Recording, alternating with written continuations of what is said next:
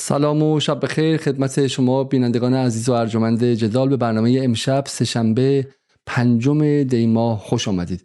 همونطور که میدونید روز گذشته دولت اسرائیل تا اونجایی که تقریبا مشخص شده سید رضی موسوی فرمانده ارشد سپاه قدس در سوریه رو ترور کرد و به عبارتی بعد از ترور شهید سردار فخری زاده یک بار دیگه یک مقام بلندپایه ایران توسط رژیم صهیونیستی در روز روشن ترور شد و این پرسش رو در مقابل مقامات جمهوری اسلامی و همینطور محور مقاومت به صورت کلی قرار داد که در مقابل این عمل چه خواهند کرد.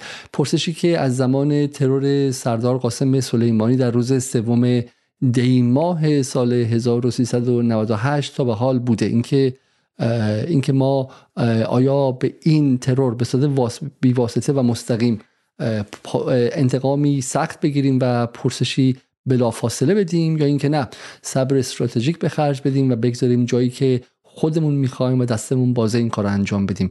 این پرسش باعث تضادهای بسیار بین تحلیلگران و همینطور هم افکار عمومی و طرفداران محور مقاومت شده، چرا که از سوی عده‌ای معتقدند که انفعال و عدم پاسخ به موقع و سریع جمهوری اسلامی و محور مقاومت به شهادت قاسم سلیمانی باعث جری شدن آمریکا و بعد هم اسرائیل شد و و دلیل حرکت‌های به شکلی بعدی آمریکا و اسرائیل برای مثال شهادت فخری زاده و غیره عدم پاسخ به موقع و بلافاصله ایران بود.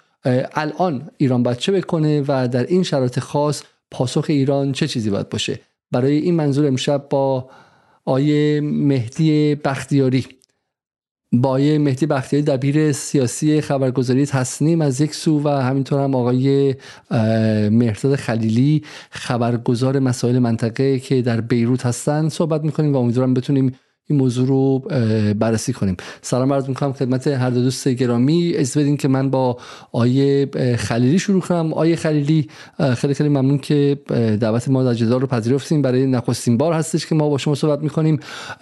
اولا بگید که وضع در بیروت چطوره و واکنش روزنامه‌های عربی، افکار عمومی بیروت و همینطور هم به شکلی به حزب الله به این قضیه چی بوده؟ برای اینکه به قصد سید رضی موسوی با حزب الله هم نزدیک بوده، همینطور که در عکس‌ها هم دیدیم ما تا حدی اصلا تا حدی تصویری که از سید رضی درست کردن شبیه خود شهدای خودشون شهدای حزب الله بود و به عبارتی او رو به عنوان بخش از خودشون دونستن. واکنش‌ها تا این لحظه چی بوده؟ بسم الله الرحمن الرحیم. سلام عرض می‌کنم خدمت شما جناب علیزاده و بینندگان عزیزتون. سلام عرض می‌کنم خدمت آقای بختیاری عزیز.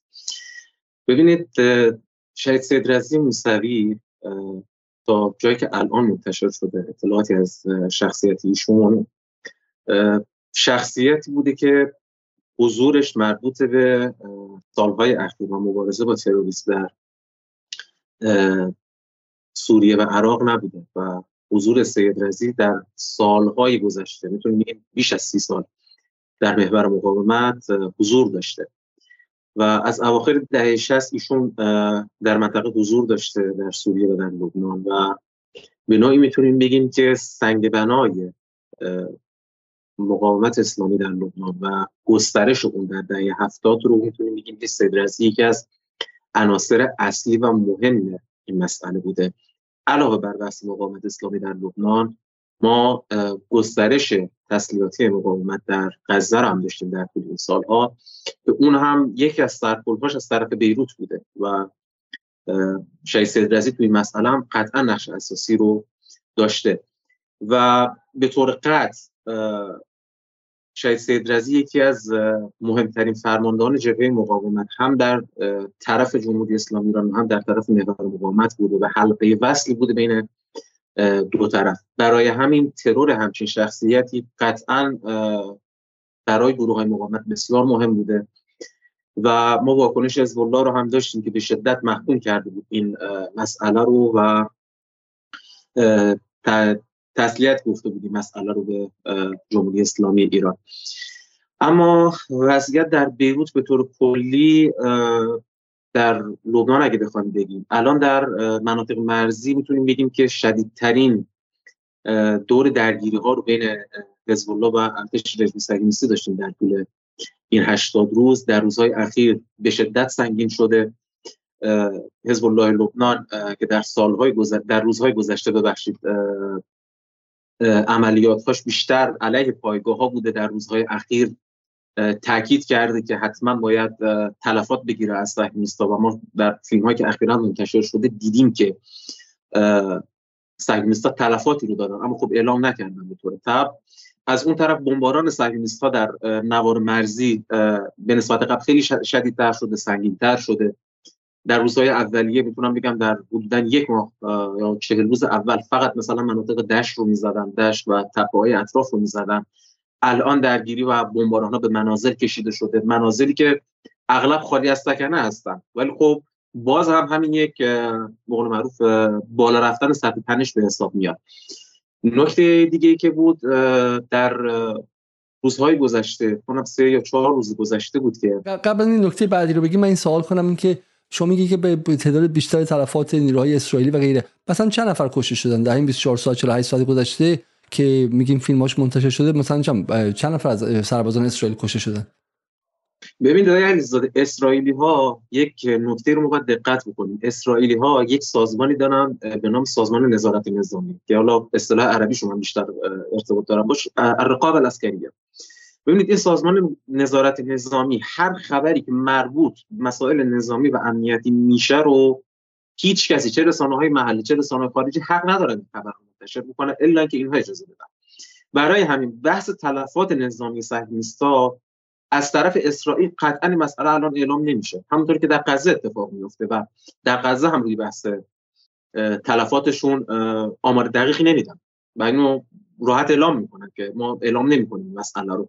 اما در ویدیوهایی که اخیراً منتشر شده ببینید تجمعات و اون محلهایی که نیروهای اسرائیلی تجمع می‌کردن بارها توسط موشک‌های ضد زره هدف قرار گرفته شده. ما دیدیم مثلا در یک فیلم مثلا دیدیم چهار سرباز مثلا بهشون حمله شده و موشک دقیقاً بینشون منفجر شده. خب حالا دقیقاً چند نفر کشته شدن و چند نفر زخمی شدن این رو دقیق نمیتونن بگن. خب یعنی از طرف حزب الله اگر هم اعلام بشه تا الان چیزی اعلام نشده، ولی تلفات گرفتن، تلفات انسانی گرفتن، چه کشته چه زخمی قطعی در حملات حزب الله. مثلا یک فیلم تقریبا پریروز منتشر شده بود، سربازان صهیونیست وارد یک خونه خیلی کوچیکی شده بودن در نقطه مرزی و حزب الله با دو موشک این رو هدف قرار داد و خونه کلا منهدم شد. نمیدونم میگم سقف اون خونه سرشون خراب شد و تقریبا فکر کنم پنج نفر بودن اگر اشتباه نکنم. برای همین بر اساس فیلم‌هایی که داره منتشر میشه تلفات انسانی قطعی است، اما اینکه چه تعداد کشته و چه تعداد زخمی است این رو به طرف صهیونیست اعلام بکنند که با توجه به نکته‌ای که عرض کردم خدمتتون تا الان اعلام نکردم و بعید می‌دونم در روزهای آینده اعلام بکنند.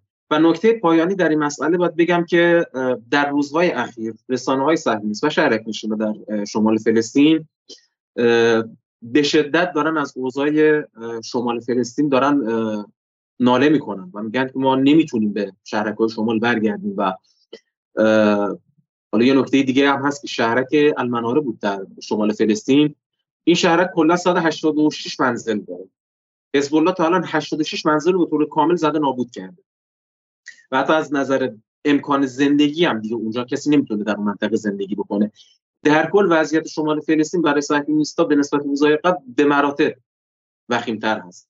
نه نه مسلمه حالا، ولی خب بخیر چیزی که ما باش میسنجیم، ابزاری که داریم به قول شما تعداد کشته شدگان اسرائیلی که نمیشه مشخص کرد و اونها راست نمیگن در موردش، ولی چیزی که میشه دید اینه که خب کاری که حزب الله میکنه تا به این لحظه برای این بوده که بازدارنده باشه و مانع از این بشه که به شکلی اسرائیلی ها جنگ رو فراتر از این ببرن و یا مثلا حملاتشون در واقع اونجا اونها رو مهار و انگیج کنه، درگیر کنه که نتونن مثلا غزه رو مثلا بهش بیشتر آسیب بزنن یا مثلا به سراغ بالا جاهای دیگه برن. و پرسش که در افکار عمومی مطرحه این که مثلا چی کار می‌خواست بکنه اسرائیل؟ الان مثلا در غزه جای بیست هزار نفر دویست هزار نفر کشته بود یا مثلا چی کار دیگه می‌خواست بکنه؟ فایده این حملات حزب الله چه چیزی بوده؟ در واقع این سوالی که مطرح میشه، ابزار و سنجه و متر و معیاری که ما داریم اینه که خب بالاخره حزب الله این کارا رو نکرده که الان مثلا چهار تا اسرائیلی بکشه، که فقط این کرده که اسرائیل رو نگذاره که قدم‌های بعدی رو برداره. آیا موفق بوده؟ آیا مثلا اگر حزب الله این کارا رو نمی‌کرد اسرائیل غزه رو مثلا بیشتر بهش حمله می‌کرد؟ ببین علیزاده، یه نکته رو باید مد نظر داشته باشید. ببینید سید نواف الموسوی یکی از رهبران سیاسی حزب الله است. تقریباً چند شب پیش در شبکه المنار مصاحبه‌ای داشت. یه نکته خیلی جالبی رو برای اولین بار داشت مطرح می‌کرد. اون که وقتی که طوفان الاقصی رخ داد، ما با برادران فلسطینی ما جلسه گذاشتیم و در اون جلسه بهشون گفتیم که ما اگر یک حمله تمام عیار علیه اسرائیل انجام بدیم جنگ در غزه متوقف میشه. اونها گفتن نه. و خود سید نواف هم اینجا اعلام میکنه، میگه که ما وقتی که طوفان الاقصی انجام شده بود ما به عنوان حزب الله عنصر غافلگیری رو از دست دادیم. یعنی اگر یک حمله همزمان دو طرف انجام میدادن ما میتونستیم جنگ تمام عیار شکل بدیم، اما وقتی این اتفاق افتاد عنصر غافلگیری برای ما از بین رفت و اسرائیل متوجه شد که دچار حمله است. خب برای همین درخواستی که فلسطینی‌ها داشتن که جنگ تمام عیار از طرف حزب الله این مسئله رو خاتمه نمیدادن در غزه. نکته بعد، سید حسن نصرالله دبیرکل حزب الله اعلام کرد که ما جبهه‌ای که باز کردیم یک جبهه همیاری و هم در بقول رو کمکی است برای نوار غزه. و این نکته‌ای هم در اون سخنرانی مشهورش در سوم نوامبر بود که اعلام کرد. اعلام کرد که الانی که ما حملاتمون رو شروع کرده بودیم، تقریباً یک ماه بود که از جنگ شروع شده بود، ارتش اسرائیل یک سوم از نیروهای خودش رو به شمال گسیل داده بود و بخش زیادی از گنبد آهنی و بخش زیادی از مولارون یک سوم که ارسال کرده بود به شمال فلسطین، همین باعث شده بود که اسرائیل تمام قوا به سمت نوار غزه حرکت نکنه.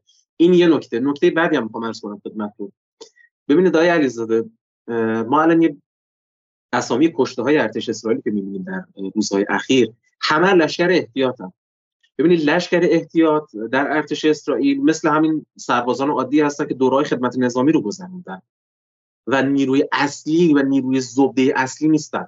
ما الان خیلی خیلی نیروهای مثلا تیپ گونانی، تیپ مثلا جعفاتی یا والا یه تیپ دیگه الان اسمش یادم رفت، اونها رو ما خیلی کم می‌بینیم که کشته دارن میدن. دلیلش یک چیزه.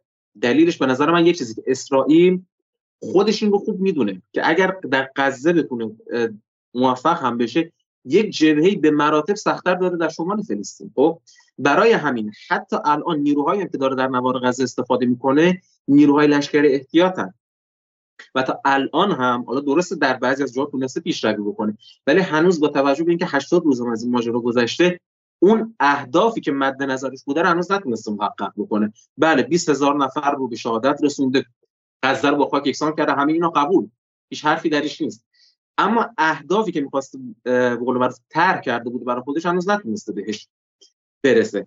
خلاصه عرض کنم جبهه حزب الله اگر در شمال فلسطین نبود اسرائیل با خیال راحت خیلی بیشتری وارد می‌شد. ببینید الان هنوز که هنوزه امکان دخالت تمام عیار حزب الله وجود داره. هیچ کس نمی‌دونه این رو. درست الان حملات در جنوب لبنان یه حالت روتینی پیدا کرده، اما امکانش هست هر لحظه حزب الله ام...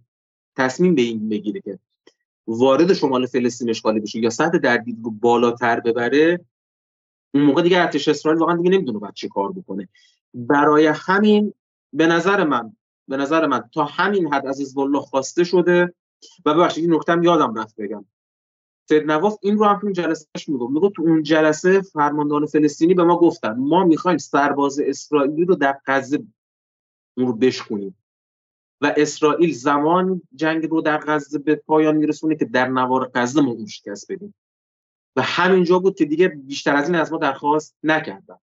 بسیار خب، حالا بهش میرسیم. ولی من یه سوالی که از شما خواهم داشت و بعدش باز آقای بختیاری بختیاری شروع می‌کنم، سوالی که حالا بزنیم به حزب الله میرسیم. آقای بختیاری سلام، اگر میشه گمان می‌کنم شما میوت هستین، بعد از میوت در بیارین خودتون رو. و بله شبتون بخیر و خیلی خیلی ممنون که در کنار ما هستین. ما یک بار دیگه آقای بختیاری رو در اواسط فکر کنم روز بیست و پنج بعد از طوفان الاقصی در کنارشون بودیم که به شکلی ناگفته های طوفان رو گفتن و اینکه چگونه سالها برای این قضیه مانور نظامی داده شده بود و تمرین شده بود.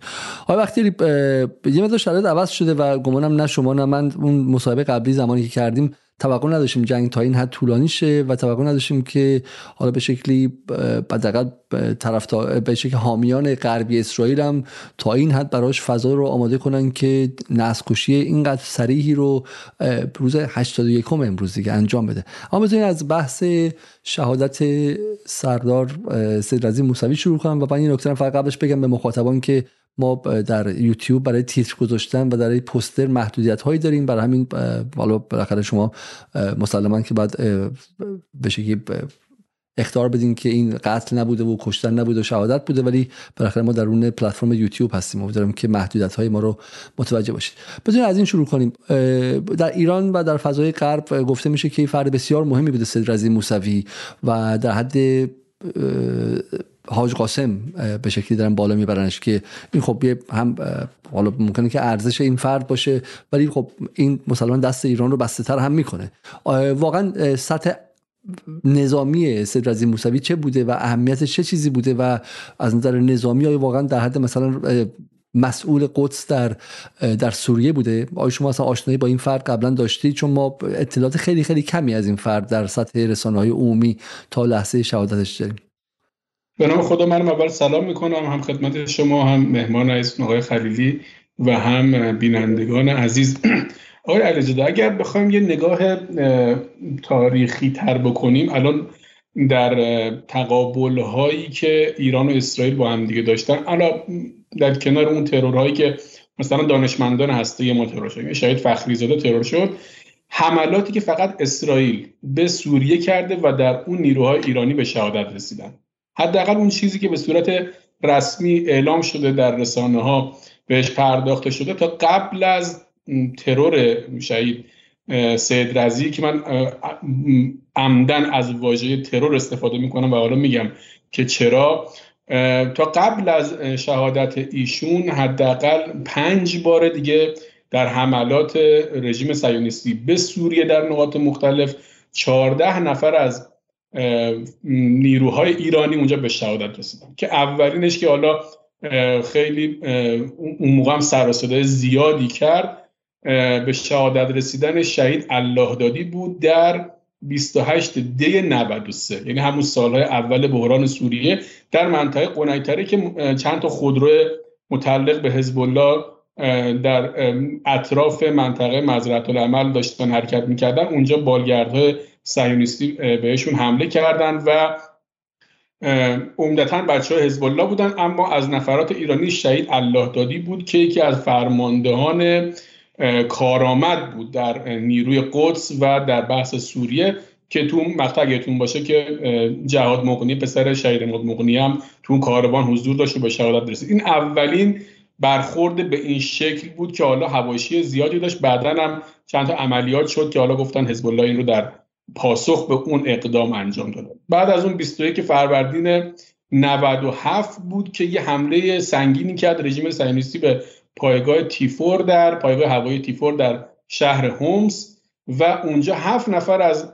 نیروهای ایرانی که حالا بچه‌های هوافضا هم در, در اونها بودن، بینشون بودن، به شهادت رسیدن. این سنگین ترین به قول من پرتعدادترین شهیدی بود که ما در حملات رژیم صهیونیستی به سوریه داشتیم. بعد از اون چهار سال بعد در اسفند هزار و چهارصد یه حمله هوایی کردن به هومه دمشق. هومه دمشق عمدتاً همین بحث منطقه زینبیه و اطراف فرودگاه هست و حالا مناطق دیگه که تو اون عملیات هم باز دو نفر از نیروهای سپاه به شهادت رسیدن. بعد یازده فروردین هزار و چهارصد و دو بود، باز هومه دمشق، باز دو نفر دیگه به شهادت رسیدن. آخرین مورد قبل از ترور شهید سید رضی تقریباً میشه گفت سه هفته قبل بود، یازده آذر، که دو نفر از نیروهای سپاه به شهادت رسیدن. اما سید رضی در بین اینها طبیعتاً جایگاه خیلی بالاتری داشت. حالا اینکه مثلا براش صد تعیین بکنیم بگیم حالا همرده حاج قاسم بود، برای حاج قاسم فرمانده کل بوده و جایگاه خاص خودش رو داشته، اما همین حاج قاسم فرمانده های عالی رتبه‌ای داشته که همه بار جنگ رو اینها داشتن به دوش می‌کشیدن که یکیش همین سید رضی موسوی هست که حالا در بحث پشتیبانی و لوجستیک و بحث ارتباطات و اینها نقش خیلی زیادی داشت و اساساً یکی از کارهای مهمی که ایران در قبال جبهه مقاومت میکنه و همیشه هم این گفته شده بدون هیچ لکنتی و بدون هیچ به قول معروف لاپوشونی، بحث پشتیبانی از جبهه مقاومت بوده. جبهه مقاومت هم خب میدونه دیگه خیلی گسترده است، امروز جاهای مختلفی. یکی از کسانی که نقش اساسی داشت در این پشتیبانی همین شهید بزرگوار بود که ما حداقل میدونیم که دو بار صهیونیست ها خواستن قبل از این ایشون رو به شهادت برسونن و که یکیش اونطوری که سردار اسدی که خودش فرمانده قبلی نیروهای ایرانی در سوریه بود گفتش که چند هفته قبل در همین محل یه عملیاتی انجام دادن صهیونیست‌ها برای که ایشون رو به شهادت برسونن، ولی خب ایشون اونجا حضور نداشت. یک بارم در سال نود و پنج بود وقتی که مصطفی بدرالدین رو در همین حومه دمشق در فرودگاه اطراف فرودگاه دمشق مورد اصابت قرار دادن و به شهادت رسوندن.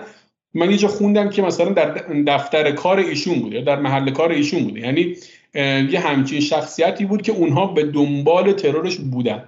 در کنار این چند ماه قبل، دقیقاً میشه گفت حالا یک سال و شاید یکی دو ماه قبل، شبکه چهارده اسرائیل یک گزارشی رو پخش کرد که این خیلی هم اون موقع من یادمه که منتشر شد، این برنامه راجع بهش صحبت میشد و اعلام کرد اهدافی رو که رژیم صهیونیستی به دنبال از بین بردنشون است. یکیش همین سید رضی بود. اون موقع اگر خاطرتون باشه اون گزارش رو دیده باشید، عکسی ازشون منتشر نکردن چون عکس ازش نداشتن، فقط اسمشون منتشر کردن و اونجا اعلام کرد اون مجری اون برنامه گفتش که این شخصی که از مهمترین افراد در بحث ارتباط بین ایران و سوریه هست، یکی از مهمترین افراد در بحث انتقال تجهیزات و مهمات به دمشق و به حزب الله لبنان هست و از این تعابیر به کار برد و گفتش که در سال دو هزار و هجده اینو، البته اونها ادعا کردن نمیدونن که چقدر درست باشه، گفتن در انتهای سال دو هزار و هجده که رژیم صهیونیستی حمله کرد به یکی از همین کاروان‌های حالا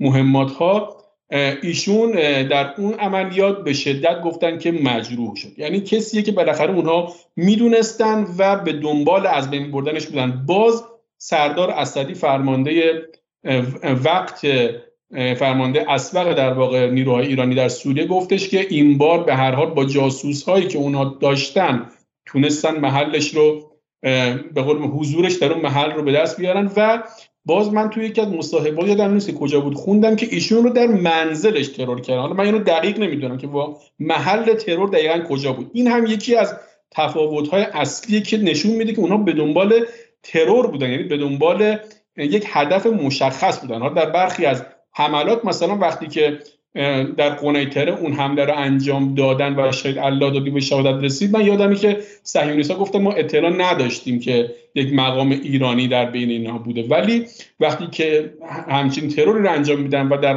خونه شخص رو مورد هدف قرار میدن، معلومه که دقیقاً به دنبال از بین بردنش بودن و این نشون دهنده جایگاه شهید سید رضی هم هست. به هر حال ایشون عرض کردن در بحث پشتیبانی، در بحث لوجستیک نقش خیلی زیادی داشت، خیلی هاش ناگفته مونده و ممکنه تا سالها هم ناگفته باقی بمونه، اما قطعا جایگاه ایشون جایگاه بالایی بود و نشون میده که اونها هم یه ترور هدفمند رو انجام دادن.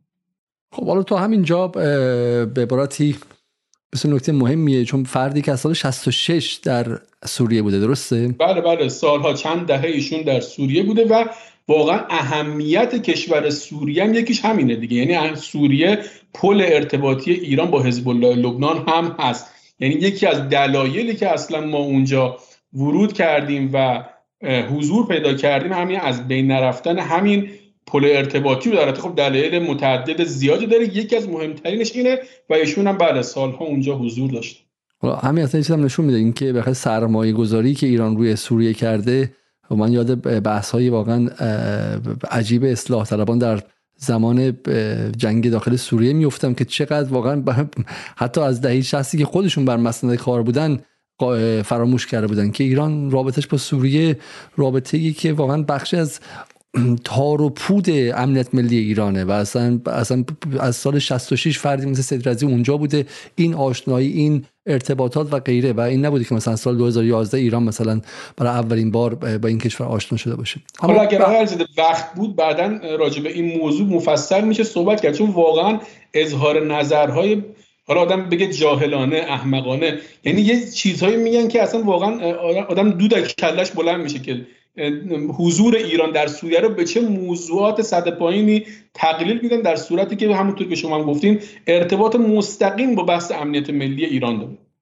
حالا بهش میرسیم، ولی اولین نکته‌ای که واقعا مطرح میشه همینجاست، اینه که خب فردی با اهمیت استراتژیک زیاد، فردی مهم میشه که سریع سردار ایرانی، حالا اصلا از همه چیز به کنار، یک سردار ایرانی که به ایرانی ها، حالا چه به شکلی به ایرانی ها حتی چه طرفدار جمهوری اسلامی باشن، چه مخالفش باشن، چه اصلا خواهان رفتنش باشن، اما امنیتی که الان دارن و تو خیابون، من به عنوان کسی که میدونم شما اگر امنیت نداشته باشی اصلا مهم نیست که طرفدار حکومت باشی یا مخالفش، ولی تو اون خیابون راه نمیتونی بدون امنیتی که ایرانی دارن رو مرهون قاسم سلیمانی، مرهون همدانی، مرهون سید رضی و غیره هستن. درسته؟ برای همین این فرد ترور شده و الان بالاخره پرسشی ملی برای ایرانی‌ها هست دیگه.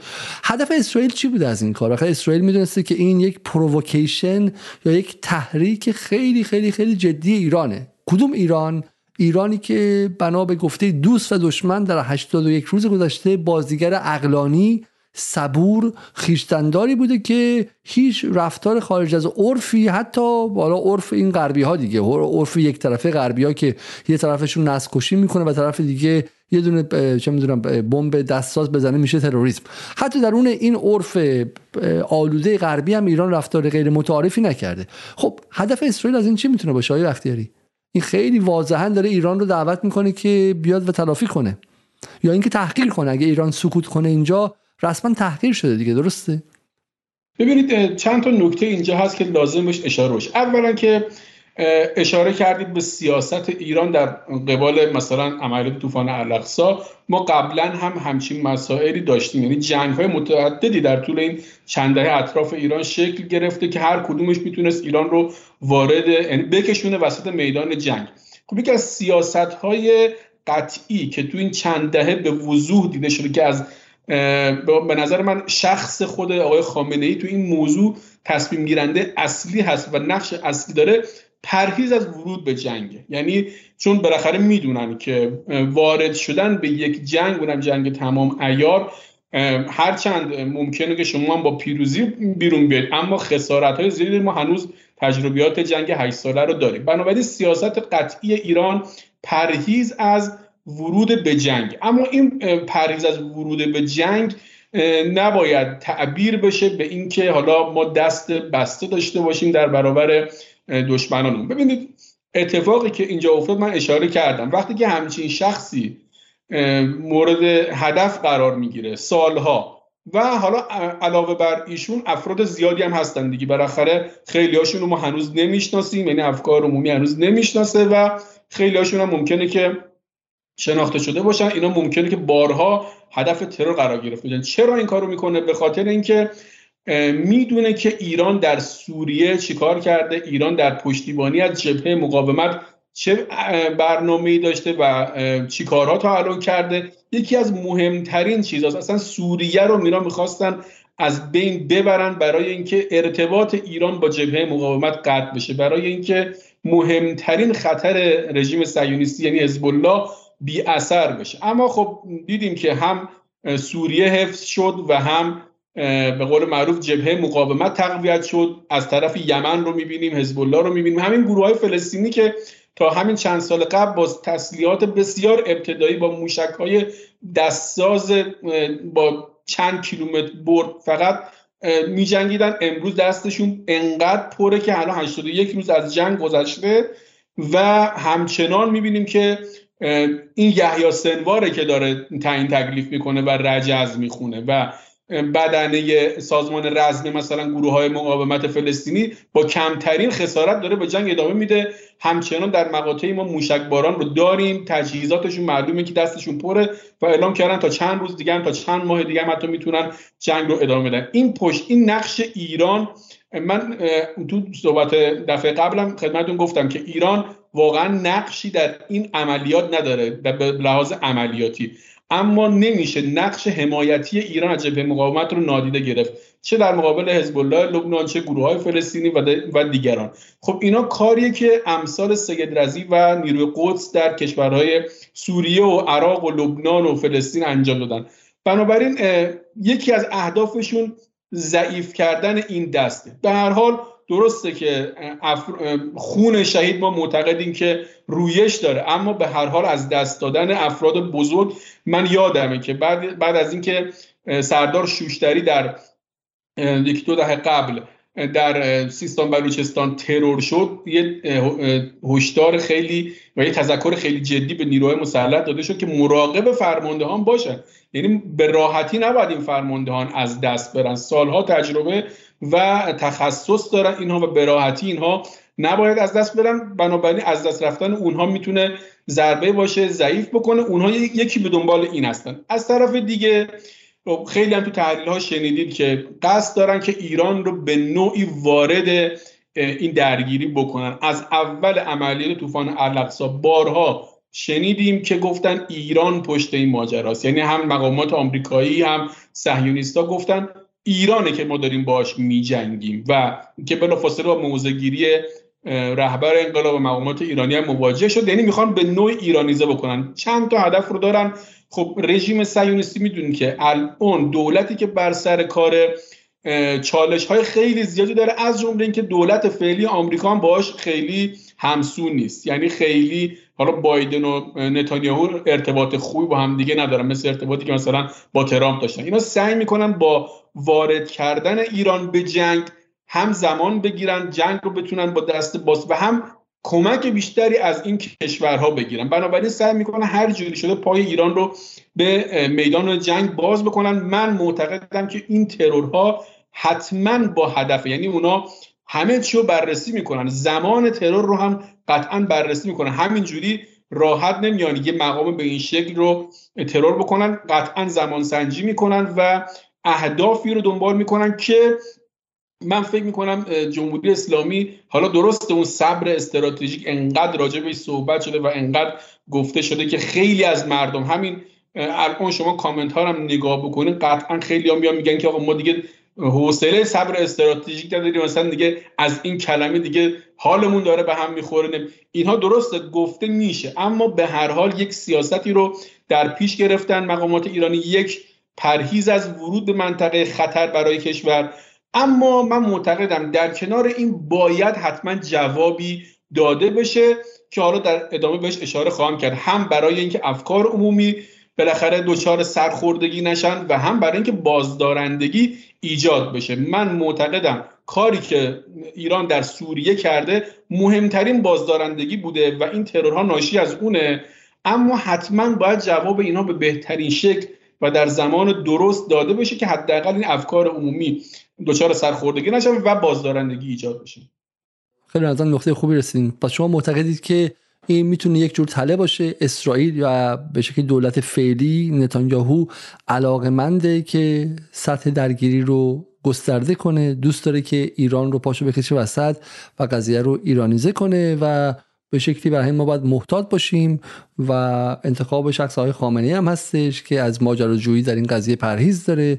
جواب باید داده بشه اما با احتیاط و با این آگاهی که این در واقع بازی آمدانه طرف بوده. بسیار خوب، من بازم نکته خیلی خوبیه. من میخوام مخاطبان هم وارد برنامه بشن، اگر سوالی دارن از طرفین آقای خلیلی و بختیاری بنویسن، مثلا سوال از آقای بختیاری دو نقطه و من سوالات رو مطرح میکنم، چون میخوام بریم سمت مقابل. حالا ببینم که آقای بختیاری، آقای خلیلی شما میخواین جواب بدین با آقای بختیاری؟ آیا انتقادی دارید بهشون یا در واقع تفاوت نگاه و دیدگاهی دارید با ایشون یا اینکه من به شکلی تفاوت رو مطرح کنم؟ ببین آقای علیزاده، آقای بختیاری خیلی نکات خیلی خوبی رو عرض کردن. ببین یه نکته میخوام بگم خدمتتون. از همین ترور شهید الله دادی من شروع میکنم.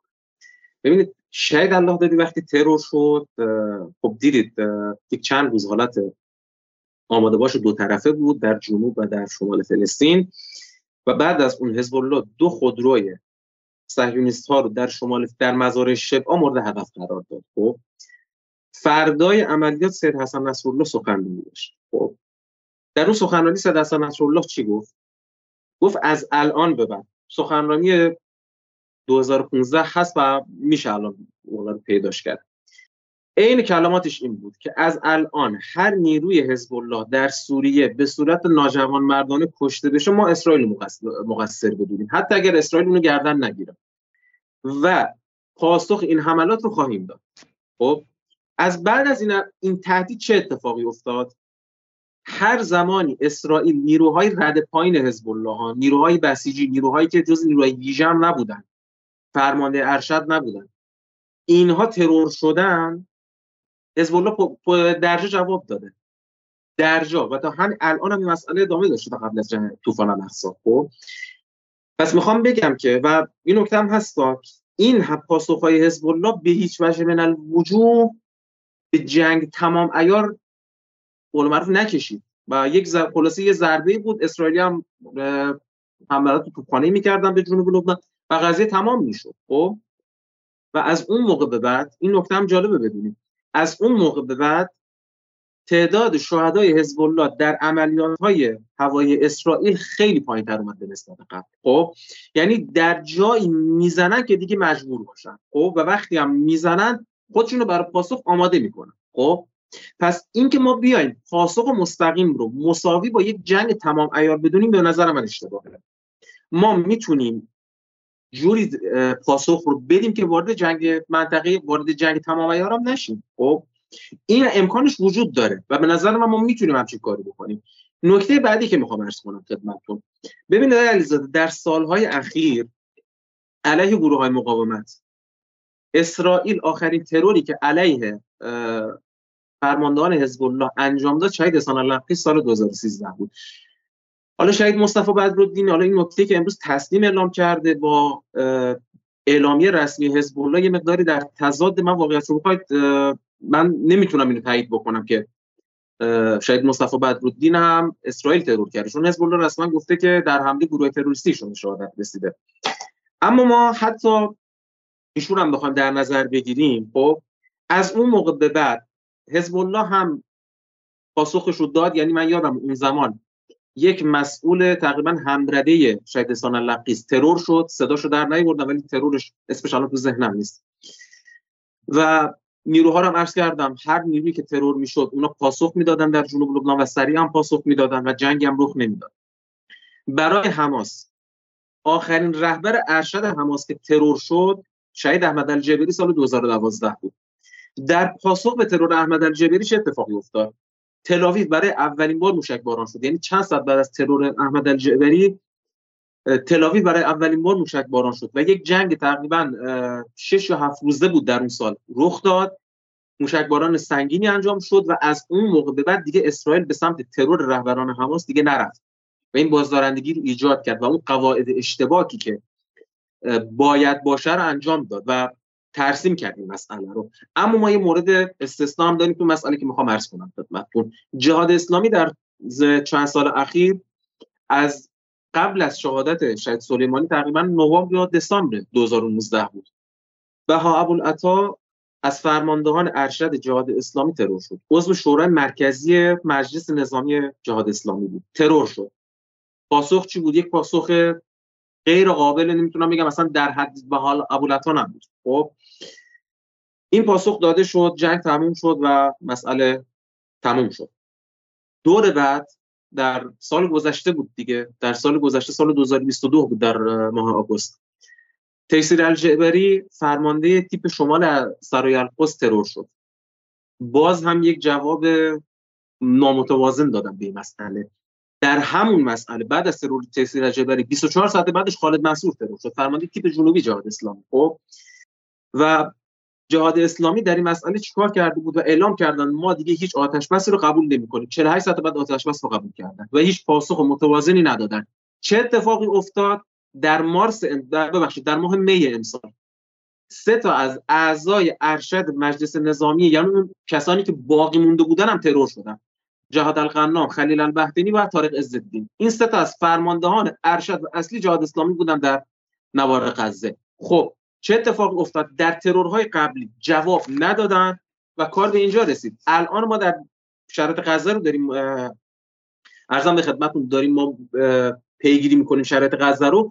جهاد اسلامی و سرای القدس من واقعا خیلی دارم غیر فعال می‌بینم به نسبت دوره‌های قبل، و تنها دلیلی که میتونه برای من اون مسئله رو توجیه بکنه اینه که تمام شورای نظامی جهاد اسلامی رو در طی یک سال اخیر زدن و وقتی نبوده که اینها بیان نیرو جایگزین بکنن. خب پس میخوام بگم در مقابله با صحنه ایستاد، تجربه ما ثابت کرده. خب تجربه ثابت کرده اگر هدف این باشه که جلوی ترورهای بعدی گرفته بشه، هیچ راهی جز پاسخ مستقیم وجود نداره.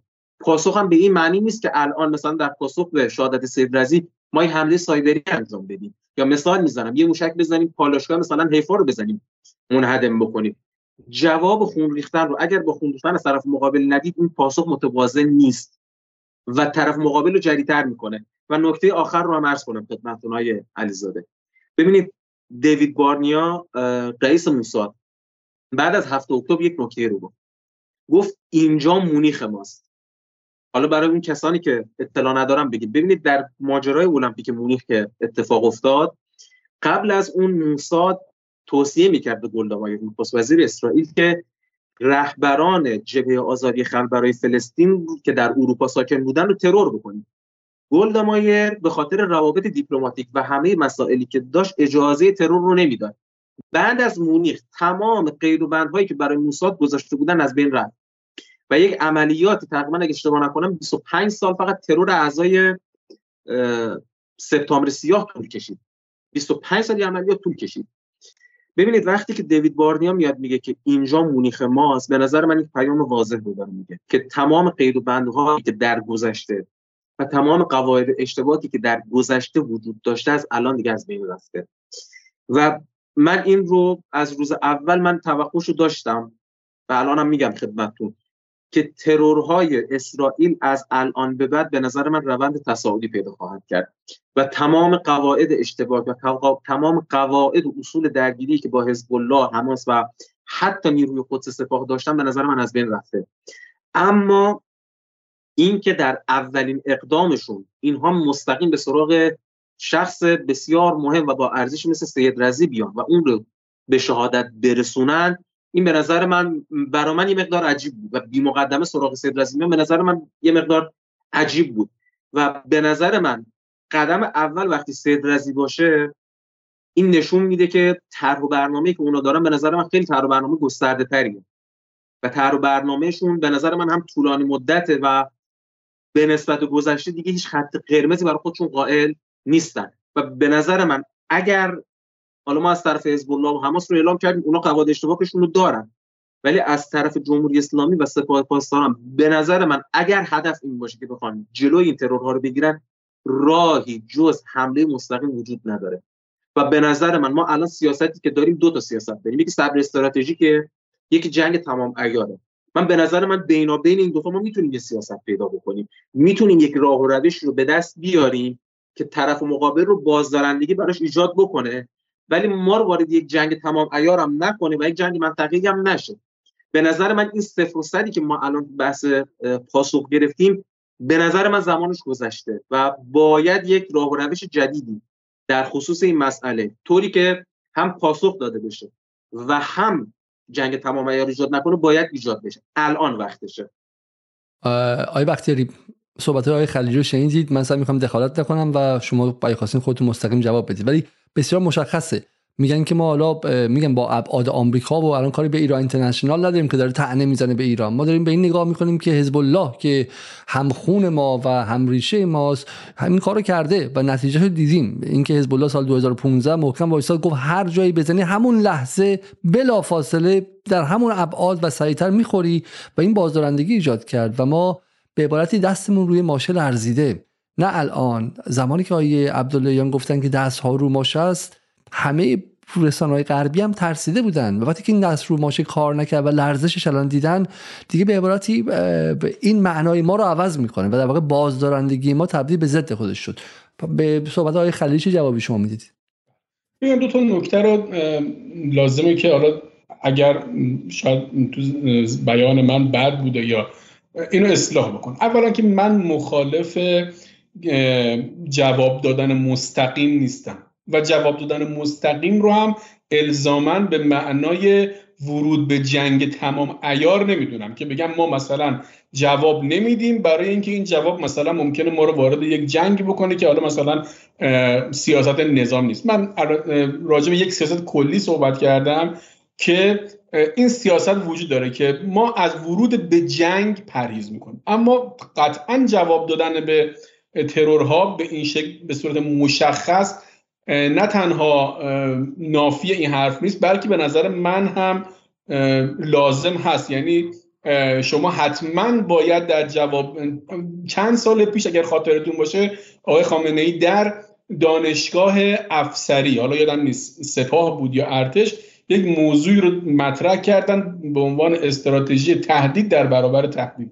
یعنی هر اون چیزی که تهدید باشه اون به همون شکل باید جواب اینو بدیم. خب این در سیاست ایران هست. همیشه هم ما هر وقت هم هر تروری داشتیم، هر عملیاتی داشتیم تقریبا و از جمله در همین ترور شهید بزرگوار شاه بیت و اون جمله مشترک تمام بیانیه ها و تمام موضع گیری ها اینه که رژیم صهیونیستی تاوان و پس خواهد داد.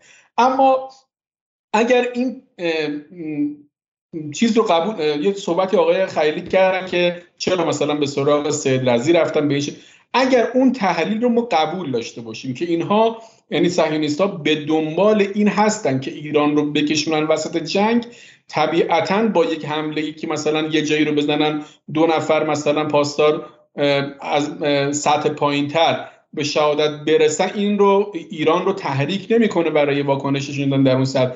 قطعاً باید این ترور یا این اقدام جوری باشه که ایران رو تحریک بکنه و شهید سید رضی علاوه بر اینکه گفتم اونها سالها بود به دنبال ترورش بودن، میتونستی که این گزینه‌های به این شکل باشه. اما آقای علیزاده شما در طول این چند سال ما ترورهای مختلفی داشتیم دیگه، از دانشمندان هسته‌ای مون تا شهید فخری زاده که من به عنوان یک ایرانی همیشه میگم این واقعا مایه سرشکستگی منه که یک رژیمی بیاد در تهران در وسط کشور یک همچین عملیاتی بکنه، بره آبم از آب دخون نخوره، هیچ واکنش هم نباشه.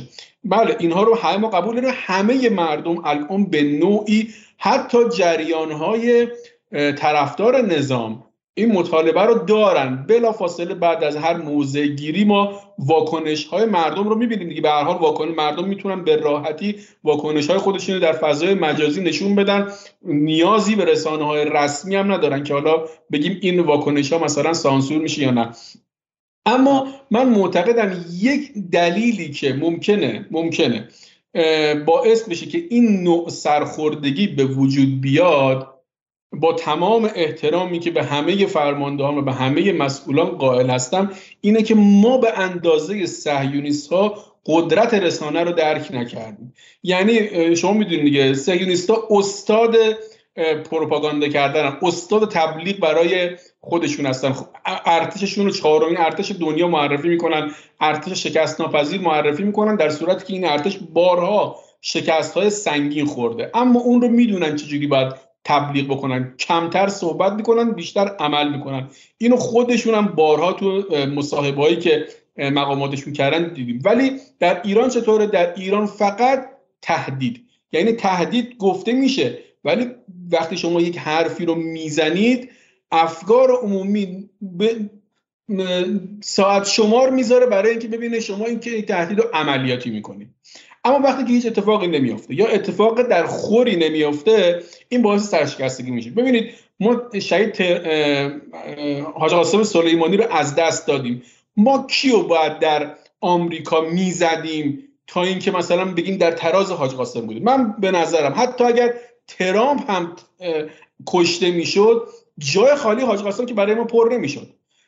بنابراین یک بحث هم اینه، یعنی ایران میگه آقا من حالا نمیدونم حتما این میذاره حرف عجیبه بختیاری، چون بالاخره کسی که مثلا در بالا اسلام و اینها بحث قصاص و ایناست، خب هیچ وقت مثلا زدن اون قاتل که جای بچه جگرگوشه من که کشته شده رو که پر نمی‌کنه، که مسلمه که جا پر نمی‌کنه. مهم اینه که این کار بازدارندگی داره. ولی حالا بفرمایید ادامه بدین تا من برم سراغ خلیل. من می‌خوام وارد بشم. آره، من بحث بازدارندگیشو بسیار موافقم، یعنی اصلا همون بحث قصاص هم که شما مطرح کردین یه بحث برای بازدارندگیه دیگه، یعنی شما بدونید که اگر دست به قتل میزنید حتما مجازات متناسب با اون رو خواهید داشت. بله این هست، من این رو انتقادم به اینه، من میگم اظهاراتی که میشه در فضای رسانه‌ای باید حداقل متناسب باشه، یا حرفی زده نشه یا اگر حرفی زده میشه ما به ازایی داشته باشه، چون دیگه مردم واقعا الان دیگه انقدر دوچار سرخوردگی شدن و انقدر براشون مهمه که آقا شما بالاخره یک کاری بکنید. و به قول آقای خیلی حرف درستیه، این با یک عملیات سایبری، زدن یک کشتی، نمیدونم اینها جواب افکار عمومی در اینها نیست. ببینید من صحبت‌های آخرای بختیاری شروع بکنم. ببینید نکته‌ای که گفتن که ما هم مقام همرده حاج قاسم رو نداریم در آمریکا و در اسرائیل که ترور بکنیم. ببینید رهبر انقلاب حضرت آیت خامنه ای جمله سید حسن نصرالله رو تکمیل کرد، گفت که اگر ما ترامپ رو هم بزنیم تقاس لنگ کفش حاج قاسم هم نمیشه. حرف کاملا درستیه، ولی مسئله اینجاست. ببینید شما در مثلا تشکیلات مثلا نیروی قدس و در محور مقاومت، کل محور و کل نیروی قدس که به حاج قاسم تنها که نمیگذره، خب یا مثلا الان سردار قاآنی که فقط خودش تک و تنها که این کار انجام نمیده، کل نیروهای اجرایی هستن که کل معاونان هستن که دارن کارا رو انجام میدن. فرماندهی اینها با شهید حاج قاسم یا مثلا با سردار قاآنی. خب مسئله اینجاست آیه علیزاده های بختیاری، که وقتی که فرمانده ارشد رو میزنن، مغز متفکر رو میزنن، شما پاسخی نمیدید، شما نمیاد یک عرضم به خدمتتون، حالا ما راجع به سید رضی بگیم. ببین شما نمیاد برای اسرائیل یا برای آمریکا این رو جا بندازید آقا هر فرماندهی منو کشتید صد سرباز شما کشته میشه. خب یا مثال میگم، خب یا مثال میزنم فلان اتفاق براتون میفته، یه هزینه برای طرف باید ایجاد بکنید. اما اینکه بگید ما نمیزنیم، اینکه بگید الان مثلا من الان من در دوره شهید فخری زاده بود، من این صحبت میشنیدم، گفتم خدا رو شکر در جریان ترور سید رضی شاید نشنوم اینو، باز هم دارم میشنم متأسفانه تو بحث رسانه‌ای که اسرائیل ما وارد پازل اسرائیل میشیم و اسرائیل برای ما تلبوس کرد. خب اگه بخوام با این منطق بریم جلو، خب هزار و یک اتفاق دیگه هم که افتاده ما واکنش نشون دادیم، اون هم بازی در پازل بود. خب چرا این کارو انجام دادیم؟ ما در سی و یک شهریور که عراق اومد سرزمین ما رو بمبارون کرد، خب چرا نیروی هوایی فرداش رفت جواب داد؟ خب پازل صدام بود دیگه، خب چرا رفتن جواب دادن؟ چرا وقتی که صدام وارد خوزستان شد، چرا مثلا ما رفتیم اونجا و جوانای ما رفتن اونجا مقاومت کردن؟ چرا چرا وقتی خرمشهر رو اشغال کردن، خب پازل صدام بود دیگه، رفت خرمشهر رو اشغال کرد که ما حمله بکنیم و جوانان ما کشته بشن. خب این منطق این رو میگه. خب این منطق اگه بخوایم بریم هزار یک اتفاق دیگه‌ای که داره میفته رو ما بعد از کنارش رد بشیم که پازل دشمن رو وارد پازل دشمن نمیشیم، پس نباید واکنش نشون بدیم. نه، باید هزینه رو برای دشمن بالا بیاریم. یعنی زده هزینه. ببینید بله شما فرمان الان سید رضی که شما الان اسرائیل ترور کردن، برای محور مقاومت و برای نیروی قدس فرمانده بسیار با ارزشی بوده. همرده‌ای که ارزشش هم همردی سید رضی باشه ما واقعا نداریم، درسته، ولی بعد هم... ولی خون که ریخته شده، خون یه فرمانده که ریخته شده، ضربه که وارد شده، خب طرف مقابل باید ضربه رو بکنه، ولو اینکه آقا صد سرباز صفر از دست بده، ولو اینکه اصلا آدم همرده‌ای هم نداشته باشه، ولو اینکه اصلا یک ضربه باشه، ضربه متوازن آنچنانی هم نباشه، ضربه رو باید با ضربه جواب داد. اینکه بگیم چون پازل دشمن ما نمیخوایم واردش بشیم. خب من یه نکته بود آیه علیزاده الان یادم اومد، روزنامه نیویورک تایمز بعد از ترور شهید فخری زاده یک گزارشی داده بود به قلم رونی بیکمن و یک خبرنگار خانم فرناز فسیهی. یه جمله‌ای تو اون روزنامه نوشته بود خیلی برام جالب بود، ادعایی بود که اونا کردن، به نظر من ادعایی همچین بیراهی هم نیست. اونا گفته بودن که بعد از ترور شهید سلیمانی و پاسخی که ایران داد، مقامات اسرائیلی به سمت ببخشید با آمریکایی‌ها صحبت کردن و اونها رو قانع کردن و گفتن که چون ایران پاسخ شهید سلیمانی رو دیده بودن، گفته بودن ایران یا نمیخواد وارد جنگ بشه یا نمیتونه وارد جنگ بشه، برای همین اجازه بدید ما بریم فخری زاده رو ترور بکنیم. این نکته هم بگم، تمام ترورهایی که مربوط به ایران میشه یا با اجازه و چراغ سبز آمریکاست، ما مورد زیاد داشتیم، یا با اجازه و چراغ سبز آمریکاست یا با اطلاع آمریکا، و شهید فخری زاده به همین راحتی ترور شد.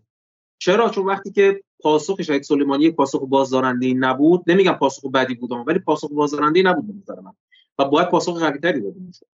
پاسخی که در اونجا داده شد اونا رو جریحه‌تر کرد برای ترور شهید فخری زاده. ترور شهید فخری زاده پاسخ در خورد داده نشد. متاسفانه ما شهید حسن صیاد خدایی رو داشتیم که در اون هم متاسفانه در قلب تهران ترور شد. خب ترورهای بعدی هم متاسفانه پاسخ در خورد داده نشد و ما الان رسیدیم به اینجا.